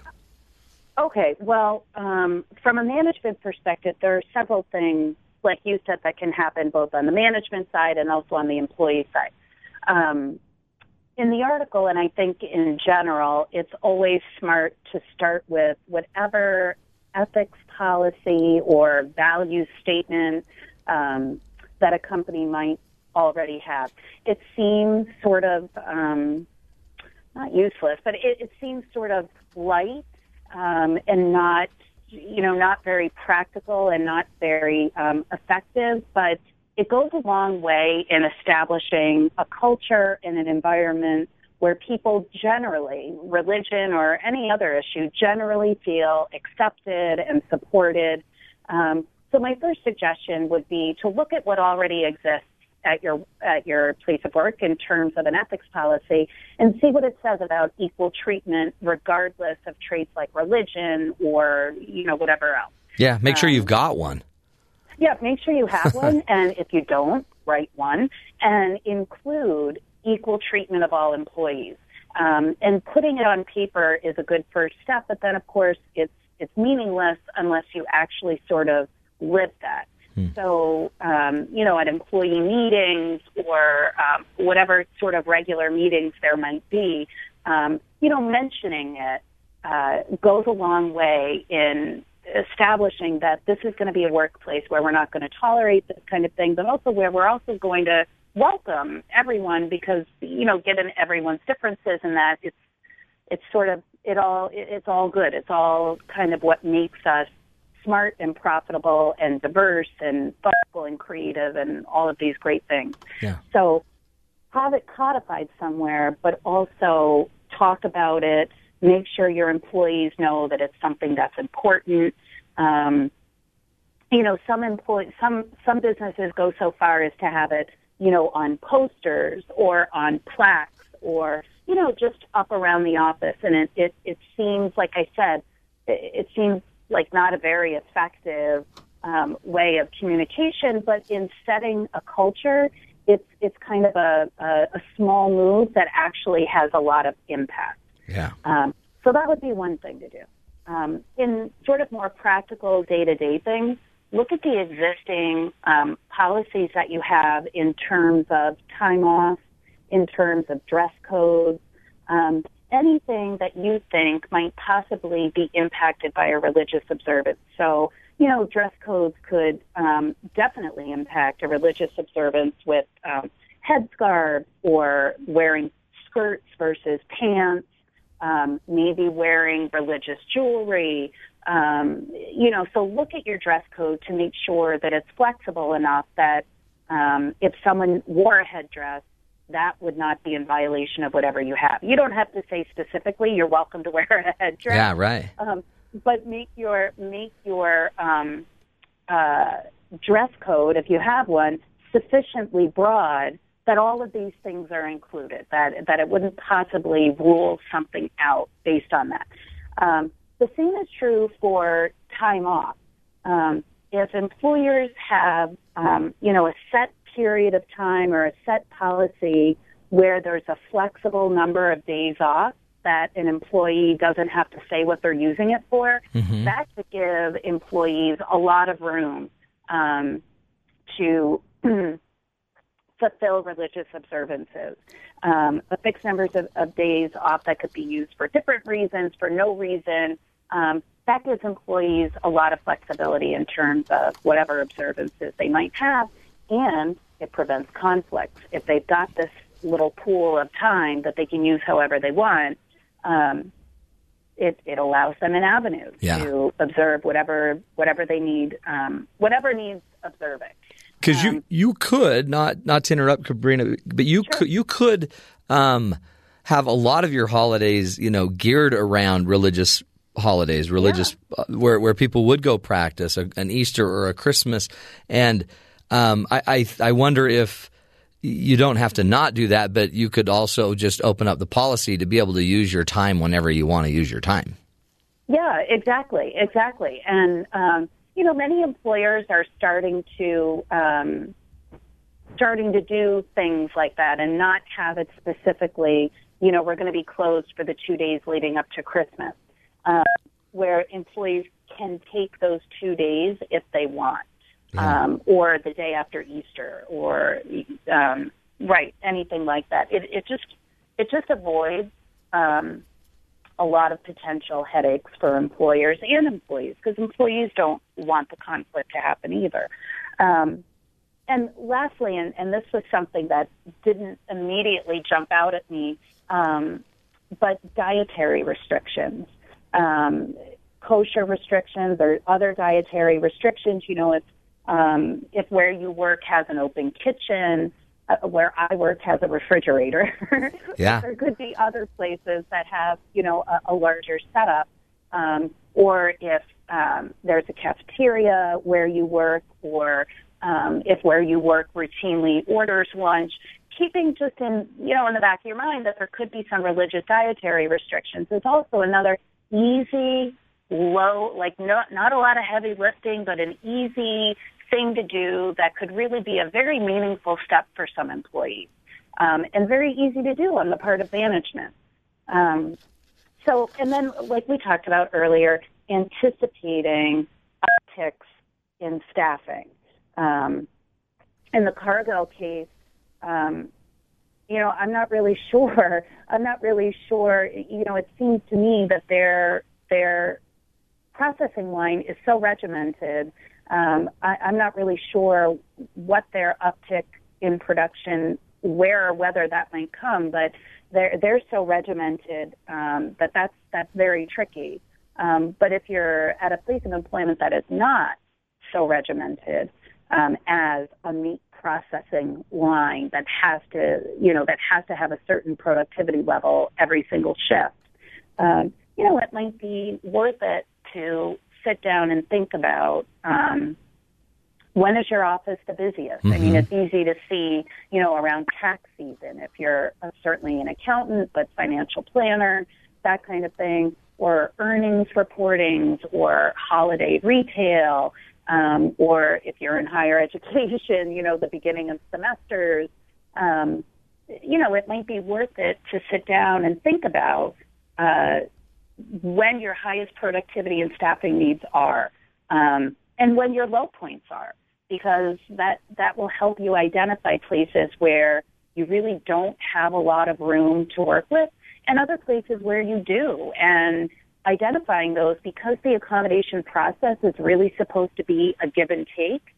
By identifying those sort of peaks and valleys, you might be able to find some kind of creative solution. Mm. Yeah, well, and it seems like this is one of the dynamics of HR is as you're hiring and hiring more diverse groups, then mm-hmm. you probably you have to like proactively start anticipating the needs. It's almost like the HR department needs to actively come down and talk to the managers and find out what requests are being made. What what what you know what are uh, you know what um, accommodations are being asked for, even just subtly or quietly. Right, and that's an excellent way, by the way, of phrasing it. You would never want an HR person or anyone to sort of go around and ask employees, yeah. "What's your religion? And yeah. what do you think you might need?" We're notice there's uh, we're noticing there's more people from Ethiopia coming in now. So right. yeah, that is you uh, can't uh, do that. But but asking, have there been requests for accommodations? I think that is a, a perfectly reasonable and smart thing to ask um, especially if you're trying to really be proactive and creative and trying to figure out how to make all of this work. Mm. Um, that might be that might be one one way to go. And as I said in the article, and, and I don't see that it has changed. Uh, you know, in in Colorado in this Cargill plant, both sides um, sort of have lost.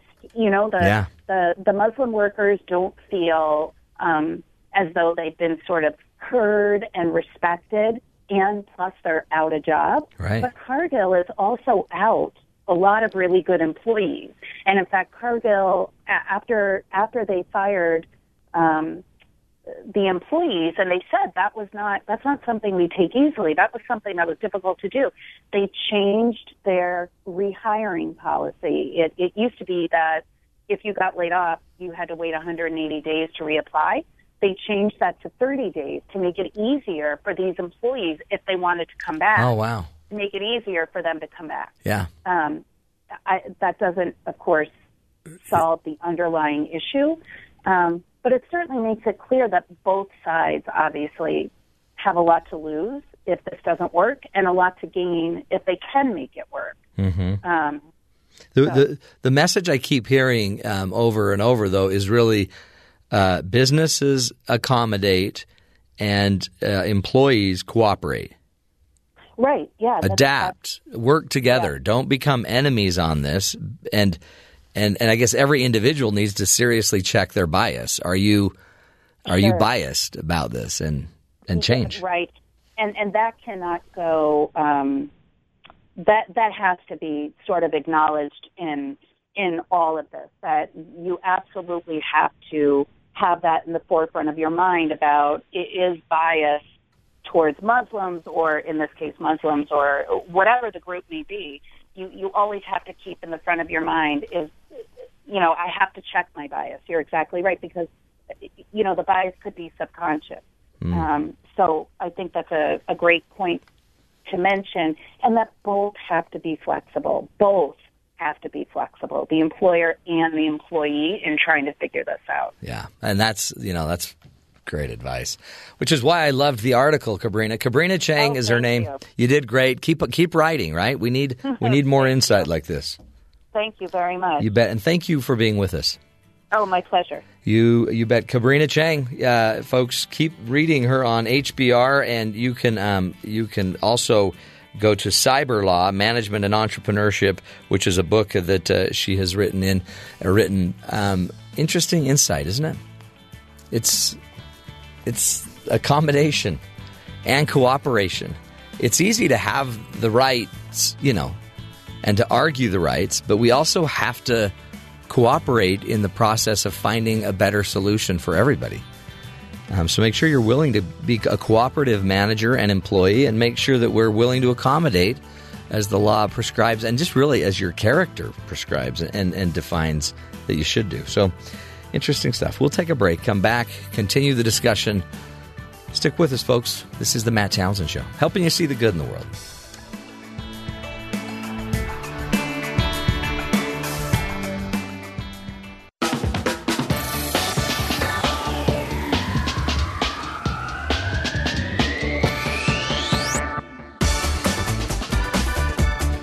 Welcome back, friends, to the Matt Townsend Show. The words accommodate and cooperate. Uh, a great example of that, not in the religion slash work environment, would be more in just the, I guess, home.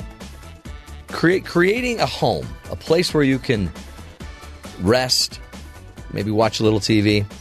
A guy named Peter Berkowitz, 25, uh, was fed up with the rent and the cost of an apartment in uh, the San Francisco area.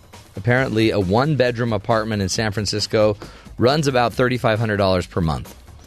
So he went talked to and talked to his buddy, and his friend said, "Well, okay, I'll let you, I guess, sublet a little space in my apartment." And he built, Peter built a a tiny little bedroom pod in the living room of his friend. Just a tiny little bedroom pod, and we'll post the uh, the pictures of it. It's eight foot by three and a half by four and a half feet. It's a little bedroom pod, and he pays five hundred dollars a month to live there. It's got a bed, it's got some shelves in it, some LED lighting. Um, he's going to put some cork on the outside of it because it's you know it's got to be soundproof. So he's now paying five hundred bucks a month to basically live in a crate in a guy's living room in San Francisco. But it's a good deal. Want to hear the update on the story? Yeah. City officials in San Francisco Oh, boy. contacted him afterwards to tell him that his box was a fire hazard and telling him that he had to move. They were alarmed that other people might follow his example and build these pods and, uh, I guess, catch their apartments on fire. You're, you're saying, hold it. You are saying my pod is a fire hazard. That's what he's saying. What? It's made of wood. The housing codes, the fire codes, and the building codes are fairly restrictive in terms of what you can and can't do inside in terms of coming up with another enclosed bedroom, said the Director of Public Affairs for San Francisco's Department of Building and Inspection. With these types, uh, with these types of what I call creative efforts to try and cope with what everyone recognizes as a tough housing market, you still have to follow some basic safety rules. Hmm. Now, the medium for a one bedroom, medium price for a uh, median price for a one bedroom San Francisco apartment is three thousand five hundred ninety dollars a month. I know his pod's only five hundred bucks. There you go. So he's trying to figure out a way I mean, to exist he's in that like, city. "Hey, I'll risk it. I'll risk a fire. Yeah, the city won't, but yeah, the city great. won't let you. And yet, interestingly, so is it possible that the city requirements and restrictions are what is causing the housing problem? No, it's the driving up of the uh, general price of houses, apartments, land. No, but, but I wonder if a lot of the restrictions drive, like for example, in San Francisco, a lot of the homes had to be re, re uh, Retrofitted? retrofitted for uh, earthquake proof. Could which be. was was a law. It might be Google, Facebook, I their, a- their fault. I have a lot of family that live there. It's probably Google. Yeah, it's everybody's fault. it's got to be Trump's fault somehow. Anyway, uh, don't be building a pod in some guy's apartment in San Francisco. They're going to get you. We'll take a break, folks. This is the Matt Townsend Show. Stick with us. One more hour of solutions. We'll be right back.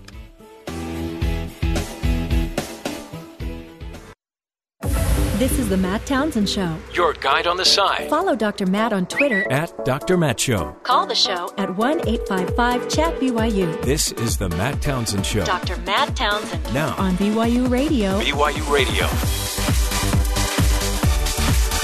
Welcome back, friends, to the Matt Townsend Show. Hour number three of the show. If you haven't listened to the first two hours, holy cow, have you missed it?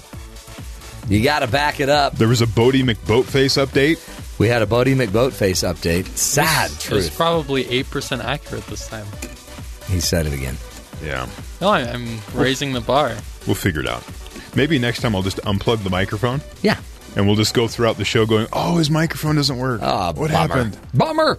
It's Banana Day, by the way. Yeah. The origins of Banana Day, which is aimed at celebrating bananas in every conceivable sense of the word. Banana Day? Yeah. It's bananas. It's crazy bananas. However, it's known that every year students at prestigious American universities use Banana Day as a wonderful way of celebrating this humble lunchbox standard. What? I don't know. That's what you wrote. Some of these days. I didn't write it. I Somebody- copied and pasted. Somebody wrote that. It's Bananas Day. It is the day So- you celebrate. It really is the perfect food. Eat a banana. And it comes in its own wrapper. Little carrying case. It's And ready go. even when it's nasty and bruised and yucky, guess what? Make some bread. Make some bread. Make some bread. Mm-mm, mm-mm-mm. Ben, have you made banana um, bread ice cream? No, I'm making banana nut ice cream, Mm, Mm, that which could is be good. similar. Yeah. Have you? You know what? Try banana. Yeah, try banana Strawberry. cream pie Banana cream. ice cream. Mm. You need to make that. That could be good. Let's try that tomorrow. what are you doing tonight? Make me some ice cream, but not in the tub. Okay. A, a sink batch. Let's just make it. Don't you have like a mixer? Just make it in an ice cream mixer. Okay. I'll I'll see what I can do. And wear gloves R- Oh, for sure. is that normal? Follow Not for you. commonly approved food handling practices, please. But please, Okay. please do. Let me ask you this. This seems a little uh, weird. A Siamese cat, Cupcake, named Cupcake, survived a 260 mile journey through the mail after she fell asleep inside a shipping box with DVDs. The female cat fell asleep in a box in Falmouth, Falmouth, England, as her owner was packing it. She arrived eight days later in West Sussex, dehydrated and nervous, but otherwise well. And tormented by DVDs that she could not watch. Totally, totally tormented. I want to watch this. Since Cupcake had an identifying microchip, the person who received the box was able to find Cupcake's owner. By the way, have we microchipped Ben yet? No. Okay, because that's on the list. That'd be write down. beneficial. Sometimes he wanders off. I Why, why do you guys talk about this when I'm right here? Oh, we didn't think you were listening. It's okay. Oh, Oh, really? you're, you're listening now. You sort Yeah. of phase out sometimes. So, Microchip the board up.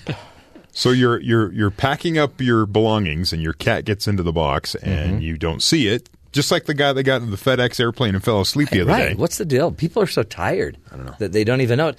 And then you would think that the lady that shipped off a box would be thinking when her cat wasn't there. Wouldn't it come to you that, well, I wonder if I, I wonder if I shipped her. Where's my cat? Hmm. She was kind of quiet while I was packing. anyway, all is well. Cute little cupcake went to Grove Lodge Veterinary Hospital, and uh, she's fine. She's fine. That's good news. She, she actually will not travel anymore, Apparently not. according to her handlers. Um, that's pretty sad. Poor, poor little cupcake. It's a cute name, by the way. Cute name for cupcake. By the way, that might be if you're going to watch cat videos, that might be a wonderful video to watch. Traveling with Cupcake. Just a little video of Cupcake in her container, in her box, as we just send her to different places. Um, as we said earlier, uh, the sad news about Boaty McBoatface, which has quickly become um, one of our favorites on the show. This is the boat uh, that's supposed to be a research vessel, and um, they were looking for a name, and the government, the British government, threw out this idea: hey, let's figure it out online. And all the fans online came up with the name Boaty McBoatface and then it won like four times more votes than any other name. Well, apparently, the Minister of uh, um, Science for the UK will not says it's not happening. We're not doing that. We're not naming it Boaty McBoatface. This is a serious vessel with a lot of serious stuff going on. We study important issues facing humanity: global warming, climate change, rising sea levels we're not going to name our boat Boaty McBoatface. So we need your help. We need another name. That's another example of rigging the system. Again, just accept it. Anyway, we got to get to headlines. Uh, I, you know, can you believe it? I forgot to get to our headlines. Crazy. But uh, Katie Jarvis is with us. She's going to give us the latest and greatest updates on what's going on around the rest of the country. Katie, what's up? Thanks, Matt. Following Bernie Sanders' New York upset, his campaign manager said that even if Hillary Clinton wins all the delegates to secure the nomination and leads the popular vote, Sanders' campaign will fight to flip superdelegates all the way to the convention. He said that Clinton's victory in New York was because of her special relationship with the people, but argued that that won't be the same in other states. Criminal charges have been filed against Michigan state workers and a Flint City worker. Felony and misdemeanor charges were issued against the employees in connection to the Flint water crisis. A district court judge authorized the charges for the one Flint City employee and two workers from the Michigan Department of Environmental Quality. The city employee is accused of tampering with evidence when he allegedly changed testing results to show there was less lead in the city water than there actually was. He's also charged with willful neglect. The workers from the Michigan Department of Environmental Quality are charged with misconduct in office, tampering with evidence, and a treatment violation of the Michigan Safe Drinking Water Act. President Obama is visiting Saudi Arabia as 9 11 accusations against officials there mount. The president arrived today, and tensions surrounding a confidential 9 11 congressional intelligence report are intensifying both at home and abroad.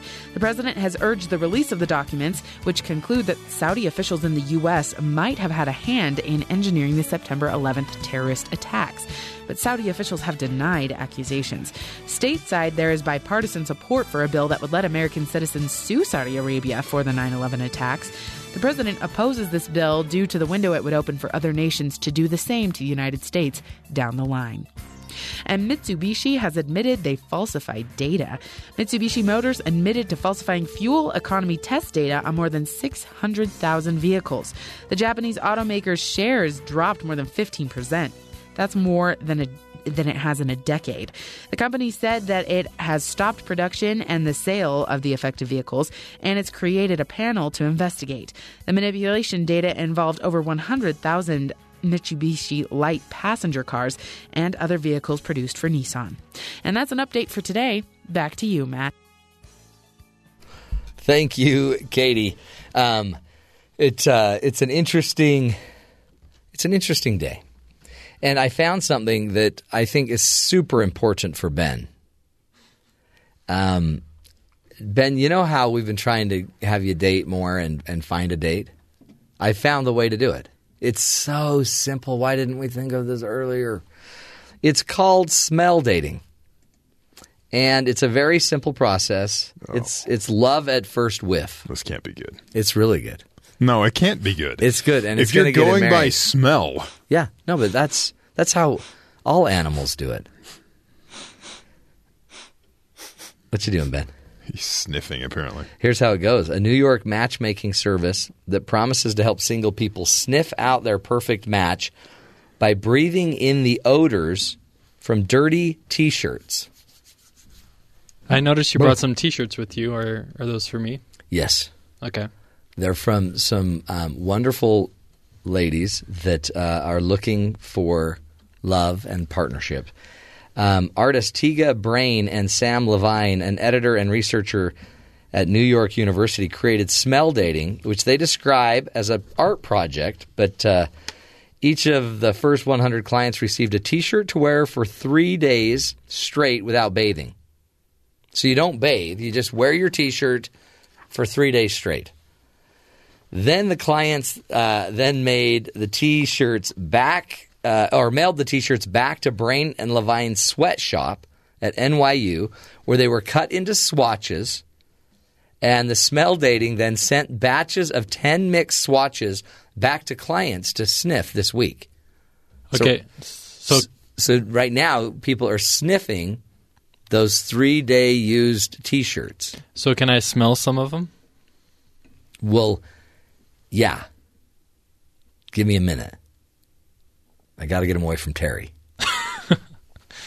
this sounds so gross. So a match will be made if one client likes the scent of another and the olfactory attraction is mutual. In other words, if client 55 likes client 65 and vice versa, put a heart around it, Brain said. The idea is based on the science of pheromones and the chemical signals that creatures from gerbils to giraffes send out uh, this pheromone to entice their mates in. Clients who pay a one time fee of $25 dive in nose first, unaware of a potential smell mate's age, gender, or sexual orientation. See, I've I've been using this technique to find dates for years. Well, no, no, no, no, no. You just haven't been washing your clothes. That's different. No, I mean I, I smell Oh, like oh, sorry. You the smell other way around. Yeah. Yeah, which is again why HR has been talking to you about that other issue about smelling. Wait, which one? Oh, oh, the smelling. Yeah. Yeah, like when we hold a when we hold a meeting with the producers, you're not allowed to go smell everyone. that's that's creepy, right? Okay. Well, it, I'm not really smelling them. I'm yeah. Okay. So so um, now that I find this out that uh, you pay the one time fee and then you don't know the the mates the so you might like what if you end up liking you know somebody that's really not your type but you just like their smell That's a really good question. Or what if, and I think you'd have a huge advantage in this game because your shirts, you know, they just, you'd have the normal smell, but you would also have the smell of ice cream. That's true. Which would make you get picked up in a second. They'd be unsuspecting. It seems like a really gross way to date. I don't want to be. It has its drawbacks. I don't want to taint it, but that is pretty nasty. I'd kind of rather.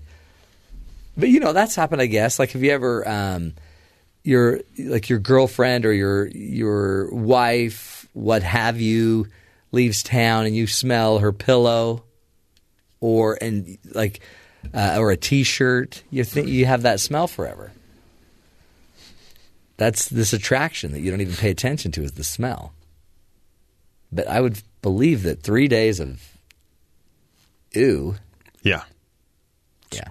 I, I told you this couldn't go. This will go badly. You start basing things off smell. I know, but don't you smell your food? Yeah, and if it smells bad, I don't continue. Or And- do you? I d- no, I don't. Uh, come on. What do you mean, or do you? Come on. Wow, that it- smells horrible. Let's eat that for dinner. But No. it is interesting. It's a part. Pheromones are real. We know they're real. Oh yeah. So why wouldn't you just want? Let's just let's get rid of the dating thing. Let's just do a pheromone lineup. Just start getting everybody. It it just feels problematic. I, some- I think it depends issues. too. What part of the T-shirt you got? Right. Like I mean, if you got like the sleeve, that's nothing. Right. But if you get like an underarm, hmm. It could, it could be the pits. you're bad. Sorry. I, I'm willing to try anything. I like you guys are already married, but Yeah. I, I'm willing to try Well, this. So wow, the I'd, I'd look it up. ju- just The leave, voi- the leave the, vo- shirts on my desk. the and voice of I'll get desperation. Wow. Yeah, we we will we'll have you. I'll leave I'll leave the swatches for you to go Okay. check out. But be careful because again, it's blind. You don't know. All of a sudden, somebody's going to show up. It's probably going to be like some six nine guy named Chuck. Uh, I think you picked my number. Well, they had to be women, right? I don't know. What? I don't think so. I don't know. We'll No. see. There, there could be. I don't it- think so. It It's- could be an app. Is it an app? You're not going to know the the mate's age, gender, or sexual orientation. Wow. So it could be surprise. Talking about the the roulette of all roulettes. By the way, you smell like ice cream, and I like ice cream. See, Yeah. it could be You're in for a crazy problematic dating life. Yeah, let's not do that. Okay, yeah. Probably a bad I- idea. That- I'm- let, us actually do it with No, you. no, no, no, no, no. No, we'll just do it. I am done. It's too late. You already I'm said out. yes. Bye. We're going to take a break, folks, and uh, save Ben from himself. But uh, when we come back, we're going to be talking about emotions. Does uh, does the way that you deal with your emotions, that you see your emotional impact on others, and how others impact you emotionally, is that based on culture, or is that just natural to all humans? Well, some of the latest research shows a lot of our sense and understanding about emotions, it's cultural, folks different countries, different people from different countries approach emotions differently. Stick with us. Interesting stuff. Dr. Igor Grossmann will be joining us. We'll be talking about it in just a minute. We'll be right back.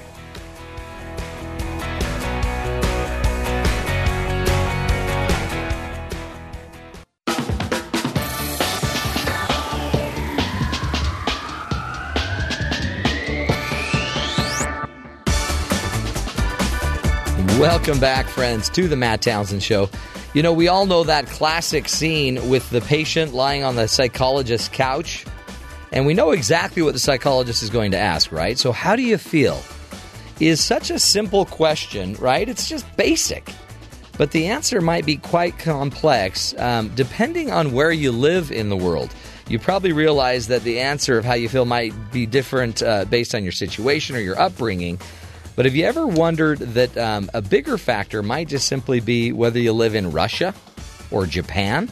Do they evaluate how they manifest their emotions and feel about things? Are their feelings, you know, is their approach to emotion different than here in the United States?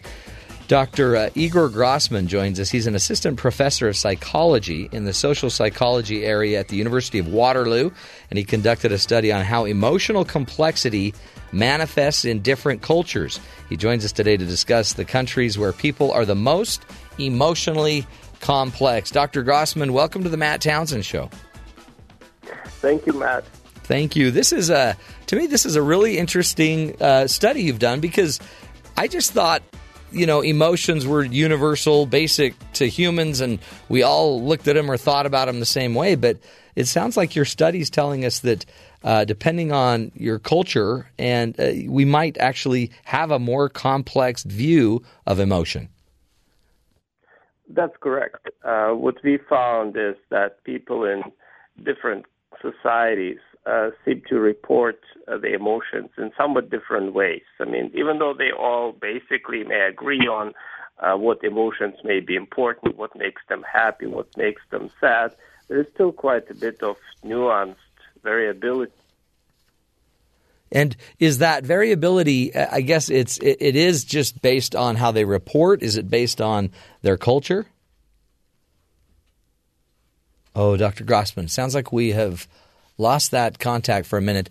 We will. Um, oh, yeah, we lost it. So we'll we'll try to get you back on the line uh, as you're calling from Waterloo in uh, Great Britain. There, it's uh, it's quite a call.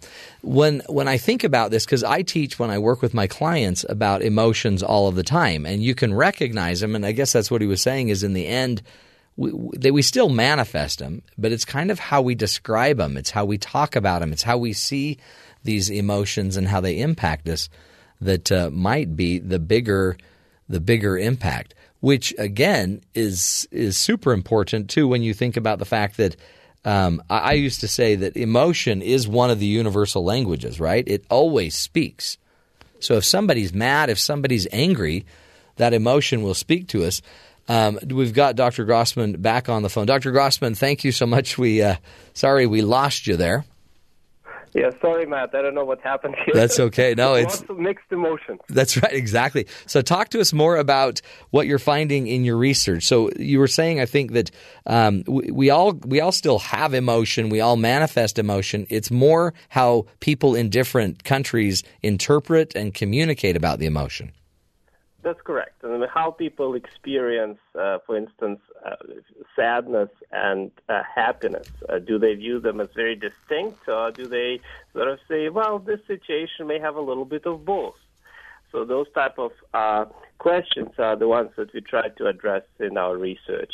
Hmm. I mean, generally, also, I have to tell you that I mean, many scientists currently uh, view emotions as greatly socially constructed. What it means is that you may have a sense of happiness or sadness, but what exactly do you experience is very much drawn not necessarily from uh, your bodily functions, but also from your interactions with other people. So that you, you face somebody, and by being with this other person, you may start experiencing certain emotions. Hmm. So really, it's it's it's I guess like a learned behavior through social interaction, and and um, and that I guess that tells us. I mean, I guess we can see that right when people are mourning in certain countries, they've learned to mourn a certain way. Right. Uh, the, there are cultural norms that influence uh, how exactly you may express your emotions, but also what exactly you may be feeling may vary uh, dramatically based on um, so-called scripts or the norms uh, that your culture tells you that you learned from your early, early childhood. Um, so some cultures, for instance, don't have uh, words even for some of the emotions that we view as uh, very mundane and everyday life. Hmm. Uh, for instance, uh, in uh, some of the societies in uh, Southeast Asia, in small islands, um, the experience of an expression of anger is viewed as taboo. And so people don't really uh, report feeling angry. Instead of saying, I'm angry at somebody, they start saying that, well, my stomach doesn't feel well. so they psychosomatize these experiences. Interesting. Yeah. So, I mean, then I guess if, if we, if it's about a stomach ache, then we don't it's almost like you I you might feel like I don't make you angry. Like in the United States, you'll hear the phrase a lot. Oh, you make me angry. Do do they attribute their anger to different places? Uh, I mean, in in the South Pacific, like you were talking about, they don't even use the word anger. But are some countries not even thinking that they cause emotional issues for others? Yeah, well, to some extent, if you have this belief that emotion is at least as much uh, socially constructed, sort of uh, emerges in an interaction uh, as it is internal, you may uh, then have a very different attitude towards uh, such things as anger and where they come from and who is responsible and so on. Wow. That's correct. This is fascinating learning. Um, you also have been able to identify that, that some countries are more uh, emotionally complex. What do you mean by that? Right. Uh, so the notion of emotional complexity is in itself fairly complex. Yeah. In the sense that researchers still don't know uh, if there is one unified definition for it. Um, right now, uh, there are at least two distinct ones that we try to examine in our work. Uh, one is uh, coming from sort of more spiritual traditions of uh, Southeast Asia and East Asia, namely um, talking about your positive negative emotions together rather than as opposites. So it's a, some kind of a dialecticism, sort of hmm. this yin yang orientation, that you don't really view everything as black or white or good or bad, but there is a lot of gray. And so that's one of the uh, fairly dominant ways to view um, uh, what uh, is about mixed emotions or emotionally complex experiences. Hmm. And then there is another one and this other view uh, comes from uh, clinical research, clinical psychology, psychiatry, where uh, researchers in the Western world have studied um, di- the ability to differentiate your emotional experiences. So, what does that mean? That means that uh, you're able to distinguish among a variety of, say, positive or negative discrete experiences. So, for you, it's not all just bad, but you can say, well, this situation I feel anger, but not so much sadness. in that situation, I feel more sadness, not so much anger. It's not just all together. So you can uh, differentiate what actually you may be feeling in a given situation. And this tendency, the emotional differentiation tendency, has been linked in the clinical literature with uh, all sort of hosts of uh, benefits for regulating your emotions. And those people who are not able to differentiate the experience as well, they they are not able to uh, quite often function properly. They uh, report being sick more often, uh, having health problems, and so on. Hmm. Which I guess too would be. I guess in that more clinical psychiatric view or Western, I guess, ish view, is more about the ability then to own your own religion and control your your your. I mean, sorry, own your own emotion and control your emotion. Uh, yeah, to to some extent uh, uh, that, but also that uh, you are able to really and very precisely tell what you feel, and if you're not able to do that, then you may have a, a problem. But also the the idea behind it and why it may be important, this ability to differentiate. I think well, emotions have a lot of power over, uh, and they they provide a lot of information for how to handle situations If you feel anger, you start experiencing uh, um, uh, lots of other things at the same time. You start to prepare yourself to react. Uh, so in many ways, emotions are this kind of tendencies uh, that help us to prepare to react to situations. So if you're able to differentiate well what exactly you may be experiencing instead of putting everything into one basket and just having some kind of rule of thumb for everything in your life, then you're better able to live functionally. Hmm. Uh, so that's the idea behind it. Mm, powerful. Um, really, I mean, I guess the more we understand emotions, and they are complex, uh, probably the better it's got to be for all of us. We'll take a break. Let's come back, uh, Dr. Grossmann, and continue this this learning moment, figuring out more about our emotions. I'm also interested to find out of uh, which which countries you find to be um, the most complex emotionally. Interesting stuff coming from your research there in uh, at Waterloo. And we'll take a break, folks. This is the Matt Townsend Show. We'll be right back.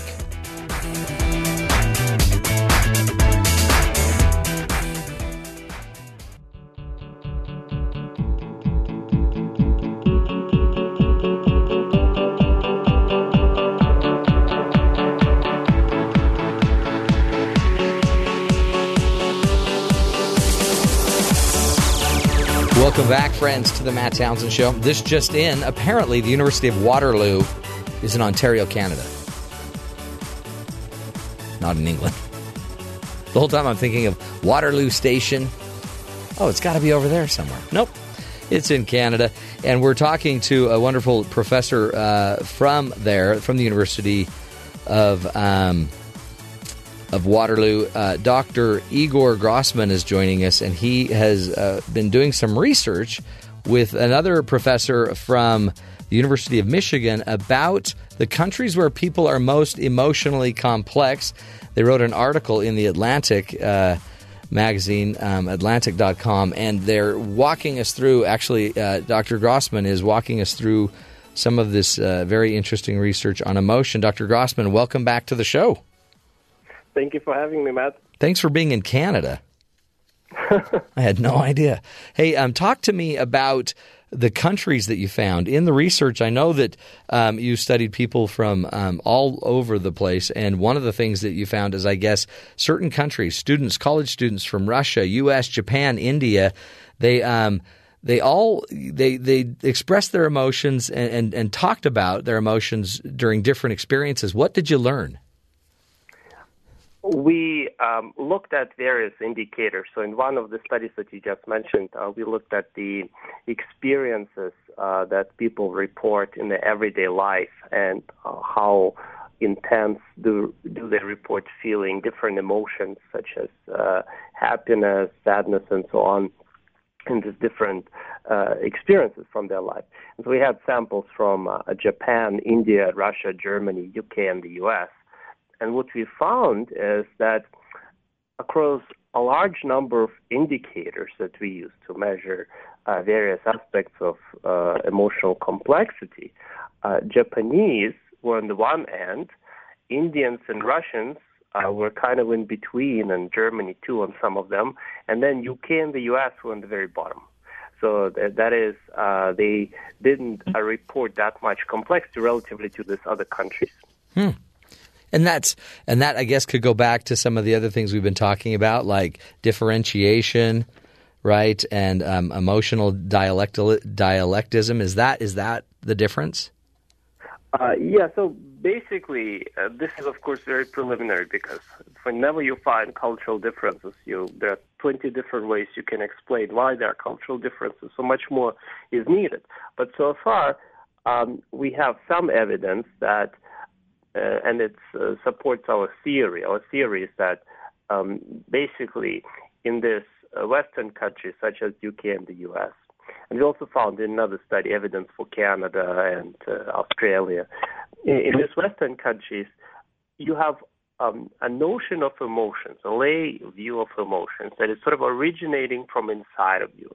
It's like who you are. It's internal, and so it's very important to be very. If, if you have this view of emotions, it's very important to be very consistent and uh, not uh, to be sort of this wishy-washy. Uh, I feel have mixed feelings because you need to know what you're feeling. That's kind of the model of emotions that is encouraged in our society in, the, in North America, for instance.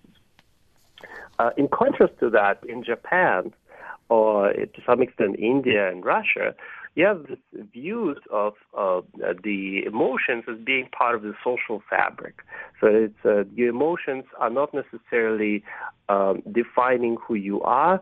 Uh, what is defining who you are? The social relationships with other people. So you're much more tuned to um, others in your social environment. And when you look then at, at the social environment, you may see it some, sometimes that, well, you may be feeling this at this moment, but this other people seem to be feeling something else too. And that makes you to start uh, you start to appreciate uh, the various emotional experiences that may be happening, even though uh, you may be sort of feeling sadness. You may see that somebody else is not necessarily feeling sadness at the same time. Hmm. It really leads to a more complex representation of emotion. So that's where our theory is sort of coming in. We think that um, this culture, such as Japan, India, Russia, they have this greater focus on other people. Um, more socially oriented instead of inward, uh, personally oriented. And that enables them in turn to see the emotions in a more complex way. Is is the complexity reflective of the stress that you feel? Like, is it easier for those that are more socially, um, emotionally focused are they more able to heal quickly or easier versus those that are more intro, intra, or intra, or independent in their uh, evaluation yeah. of emotion? Um, that's a very interesting question. So, well, to some extent, uh, there is some evidence, not uh, conducted by us, but by others, showing that those people who, uh, including North America, in the United States and in Canada, those people who focus really on reflecting on the experiences and repeatedly go through crunching through negative stressful events again and again that they are at the um, the end of the spectrum in the sense that they are more likely to be subject to depression, uh, other mental health problems. It's not a very healthy strategy. Yeah. Uh, uh, so there, there's definitely indication that uh, for Westerners, it is in, ironically maladaptive to focus so much on the self. Yeah. Yet, nevertheless, our society tells us to do so. This is the, because of the great uh, cultural norms we live in. Man, Igor, you've got to get on this. This is huge. This is big. I mean, this is really important to know, right? Yes. I mean, it, and, and it sounds like you're you're really just getting into it as a. I mean, it sounds like the the entire uh, you know field of um, and focus on emotion is it's kind of it's it's newer than than I guess a lot of other fields in therapy and psychology.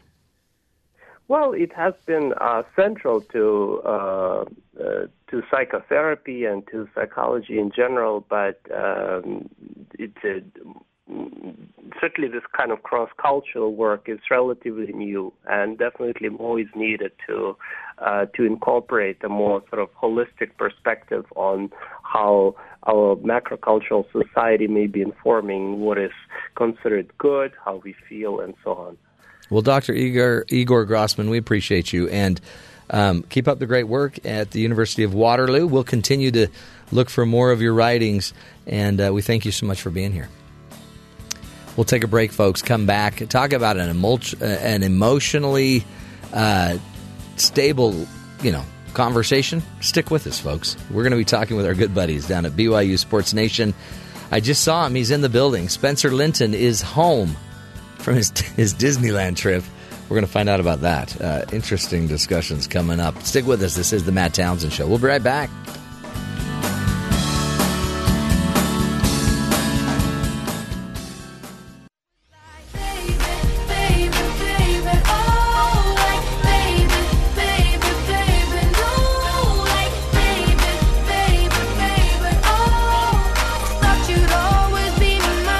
Welcome back, folks. A little tribute to Spencer Linton, who we thought would always be ours. And uh, now we're going to shoot it down. He's back in town, folks, after a long, extended trip to Disneyland with his family. Uh, hello, gentlemen. How you doing, Spencer and Jerem? What's going on? Hello, fantastic. Did you Boy, like that Justin tribute? Bieber's come a long way, huh? Yeah, we like to. We're giving you a little tribute because we missed you. I missed you too. Like, like we really missed you. How much did you miss me? It's getting weird. Can you quantify that? Seven miss missing units. Units. My my One half portion. My four year old uses that because of a show on uh, uh, Nickelode- Nick Jr. called uh, Team Umizoomi. Ooh, I once had an umizoomi. You contracted an umizoomi? Yeah, fantastic. It's a, I thought it, I thought it was a sushi roll. Maybe not. Is it not a sushi roll? I'm totally off. Hey, so tell me about Disneyland. I, I need a check in. Um, Terry is dying to know if they have how far along they are on the Star Wars land area. Question two. Uh, it is definitely under construction. That is for sure. They have shut down a couple of rides and Like Star Killer Base? some sort of walkways because uh, because of things under construction. But Yeah. it's really exciting. And Hyperspace Mountain, the Star Wars feel now to Space Mountain has been upgraded. Really? You know, at one point on the ride, you hear "It's a trap." Oh. like it's really fun, and they've added some visual elements as you're going on the ride. You know, Tie fighters and, and different uh, you know laser beams being Wow. shot at each other. It's really cool. You know, we updated our show with the same sound the other day. It's a trap. Yes, It's a trap. Yes, that happens. Originally, that line was "It's a trick" on Hyperspace. Mountain. I learned that. Are you serious? Yeah. Little a little ditty there, a little fact. You just brought in a little fact, Jeremy. A fact that nobody knew. That no one cared about either. Okay, there were there were two things that I want to bring up. What? Okay, number one, Jax, my four year old, got Yes. the coolest toy. What? It is like I've seen a lot of lightsabers and stuff Uh-huh. like that. Okay, but they've come out with a new one, and he wanted the blue one, the Luke Skywalker Oh, for one. sure. So he got it. Like the sound effects, it sounds like an actual lightsaber that you Really? hear. Your father's on light Star Wars. saber. Does it's it- so cool. Can you hit? So Terry uh, has had the police called on him because he plays lightsabers with noodles with his son and beats on him with a noodle. Terry North in the cops. When you move it from side to side, it makes that sound like. Oh, it does. That's awesome. That is Oh, cool. It is That's so cool. fantastic. I'm like, you're four and you have a toy that I want. yeah, yeah. Well, Well, you can use it whenever you want. when he goes to bed, pal, party time. You're down That's in your true. living room. That's true. Whoa, whoa, whoa. Secondly, Yes. never, ever, ever, ever take your four year old on Tower of Terror. Oh, it's a trap. Uh, no, duh. Did you take your four-year-old on Tower of Terror? For whatever reason, my wife and I were like, He'll love it. yeah, it's up and because he he gets geeked out about you know up and down and he loves elevators and stuff like that. This is no ordinary elevator. Your son has never been on an elevator that fell from 18 stories. Well, and that wasn't even the scary part. He was scared about the spooky video. He keeps Yeah. telling me about the spooky video, the Twilight Zone video at the beginning, Uh-huh. and then the fact that it's dark. oh yeah. And so he, last night before he went to bed, he kept telling me again and again. I went on it, but I didn't like it.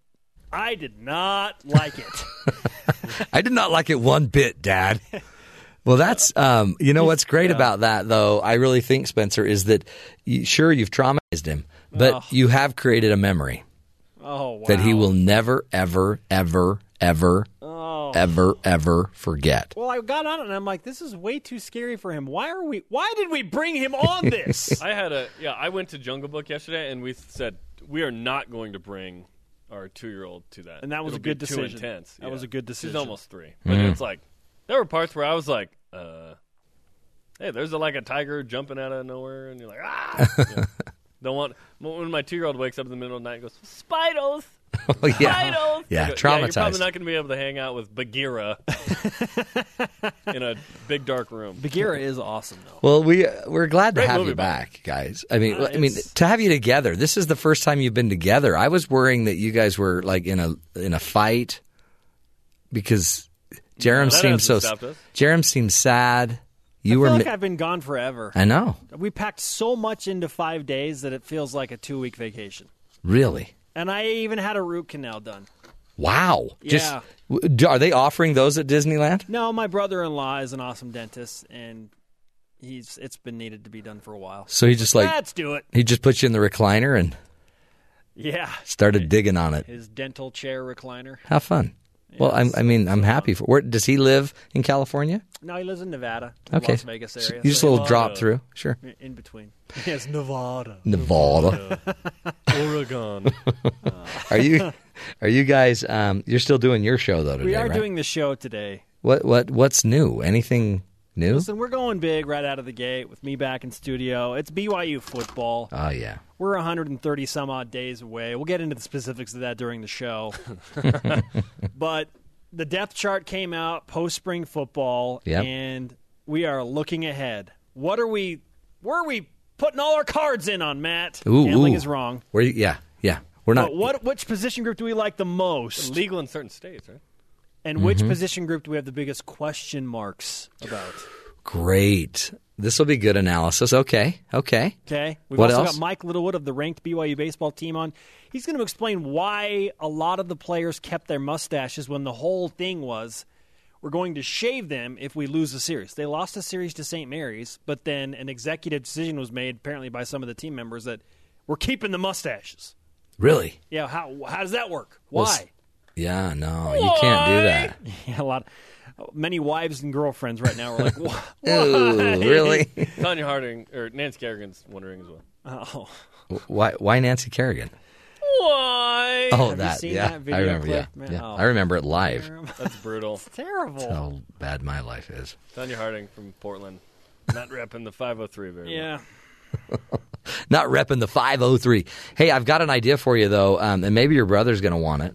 Um, maybe there's a town in Nevada that he can buy for eight million bucks, You can buy a town. and you can. It's called Cal. It's uh, the name of the town is um, called Cal Nev Ari. Oh, I drove through it, dude. Yeah, eight million bucks. You can own it. No, I drove through it like yesterday. Yeah.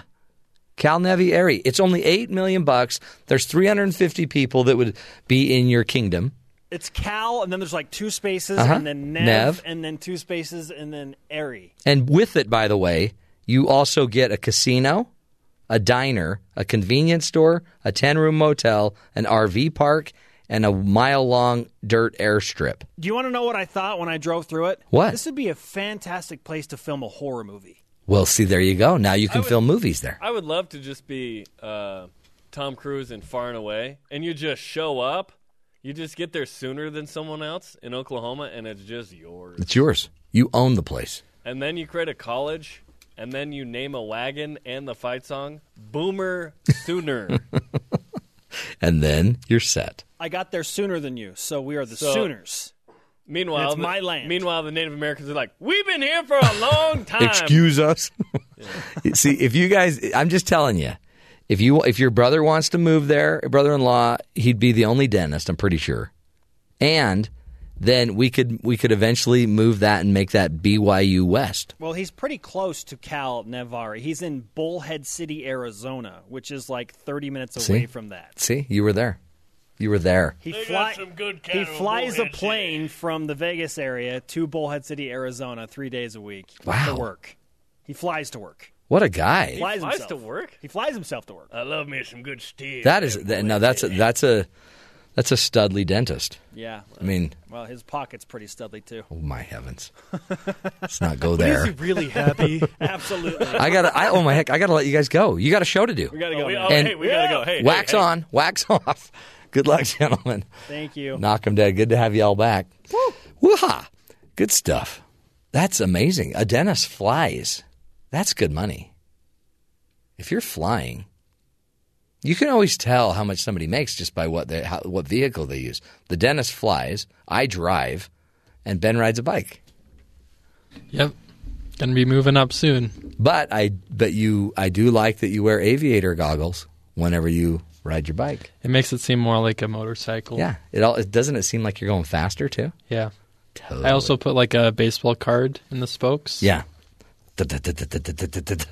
It's fantastic. Hey, um, I wanted to tell you this one last really crazy important story. Uh, a car was found dangling from power lines. This is probably why you don't have a car. Because in Tennessee, after the authorities said it's just a freak accident, the driver, identified as a 56 year old woman, is believed to have been speeding when she somehow ran up a utility pole and became caught on the wires. So the car hit a pole, ran up the pole, and is dangling from the wires on and the on the pole. Crazy. Who drives up a pole? I mean, that's like something that you just see, like you know, in a cartoon. You can't just run up a pole. But this lady, she did. The sedan ended up hanging at least seven feet above the ground, and the driver was extracted with a cherry picker about two hours after the first responders arrived. Right? A I wonder cherry what you'd be thinking when you're hanging there seven feet above the ground. Wow. Is that heaven? Look at the sky. It's a lot more boring than I expected. And then you open your door and you look down and you're like, wow. But then you don't know if your car is like electrically charged now. Are you going to get electrocuted?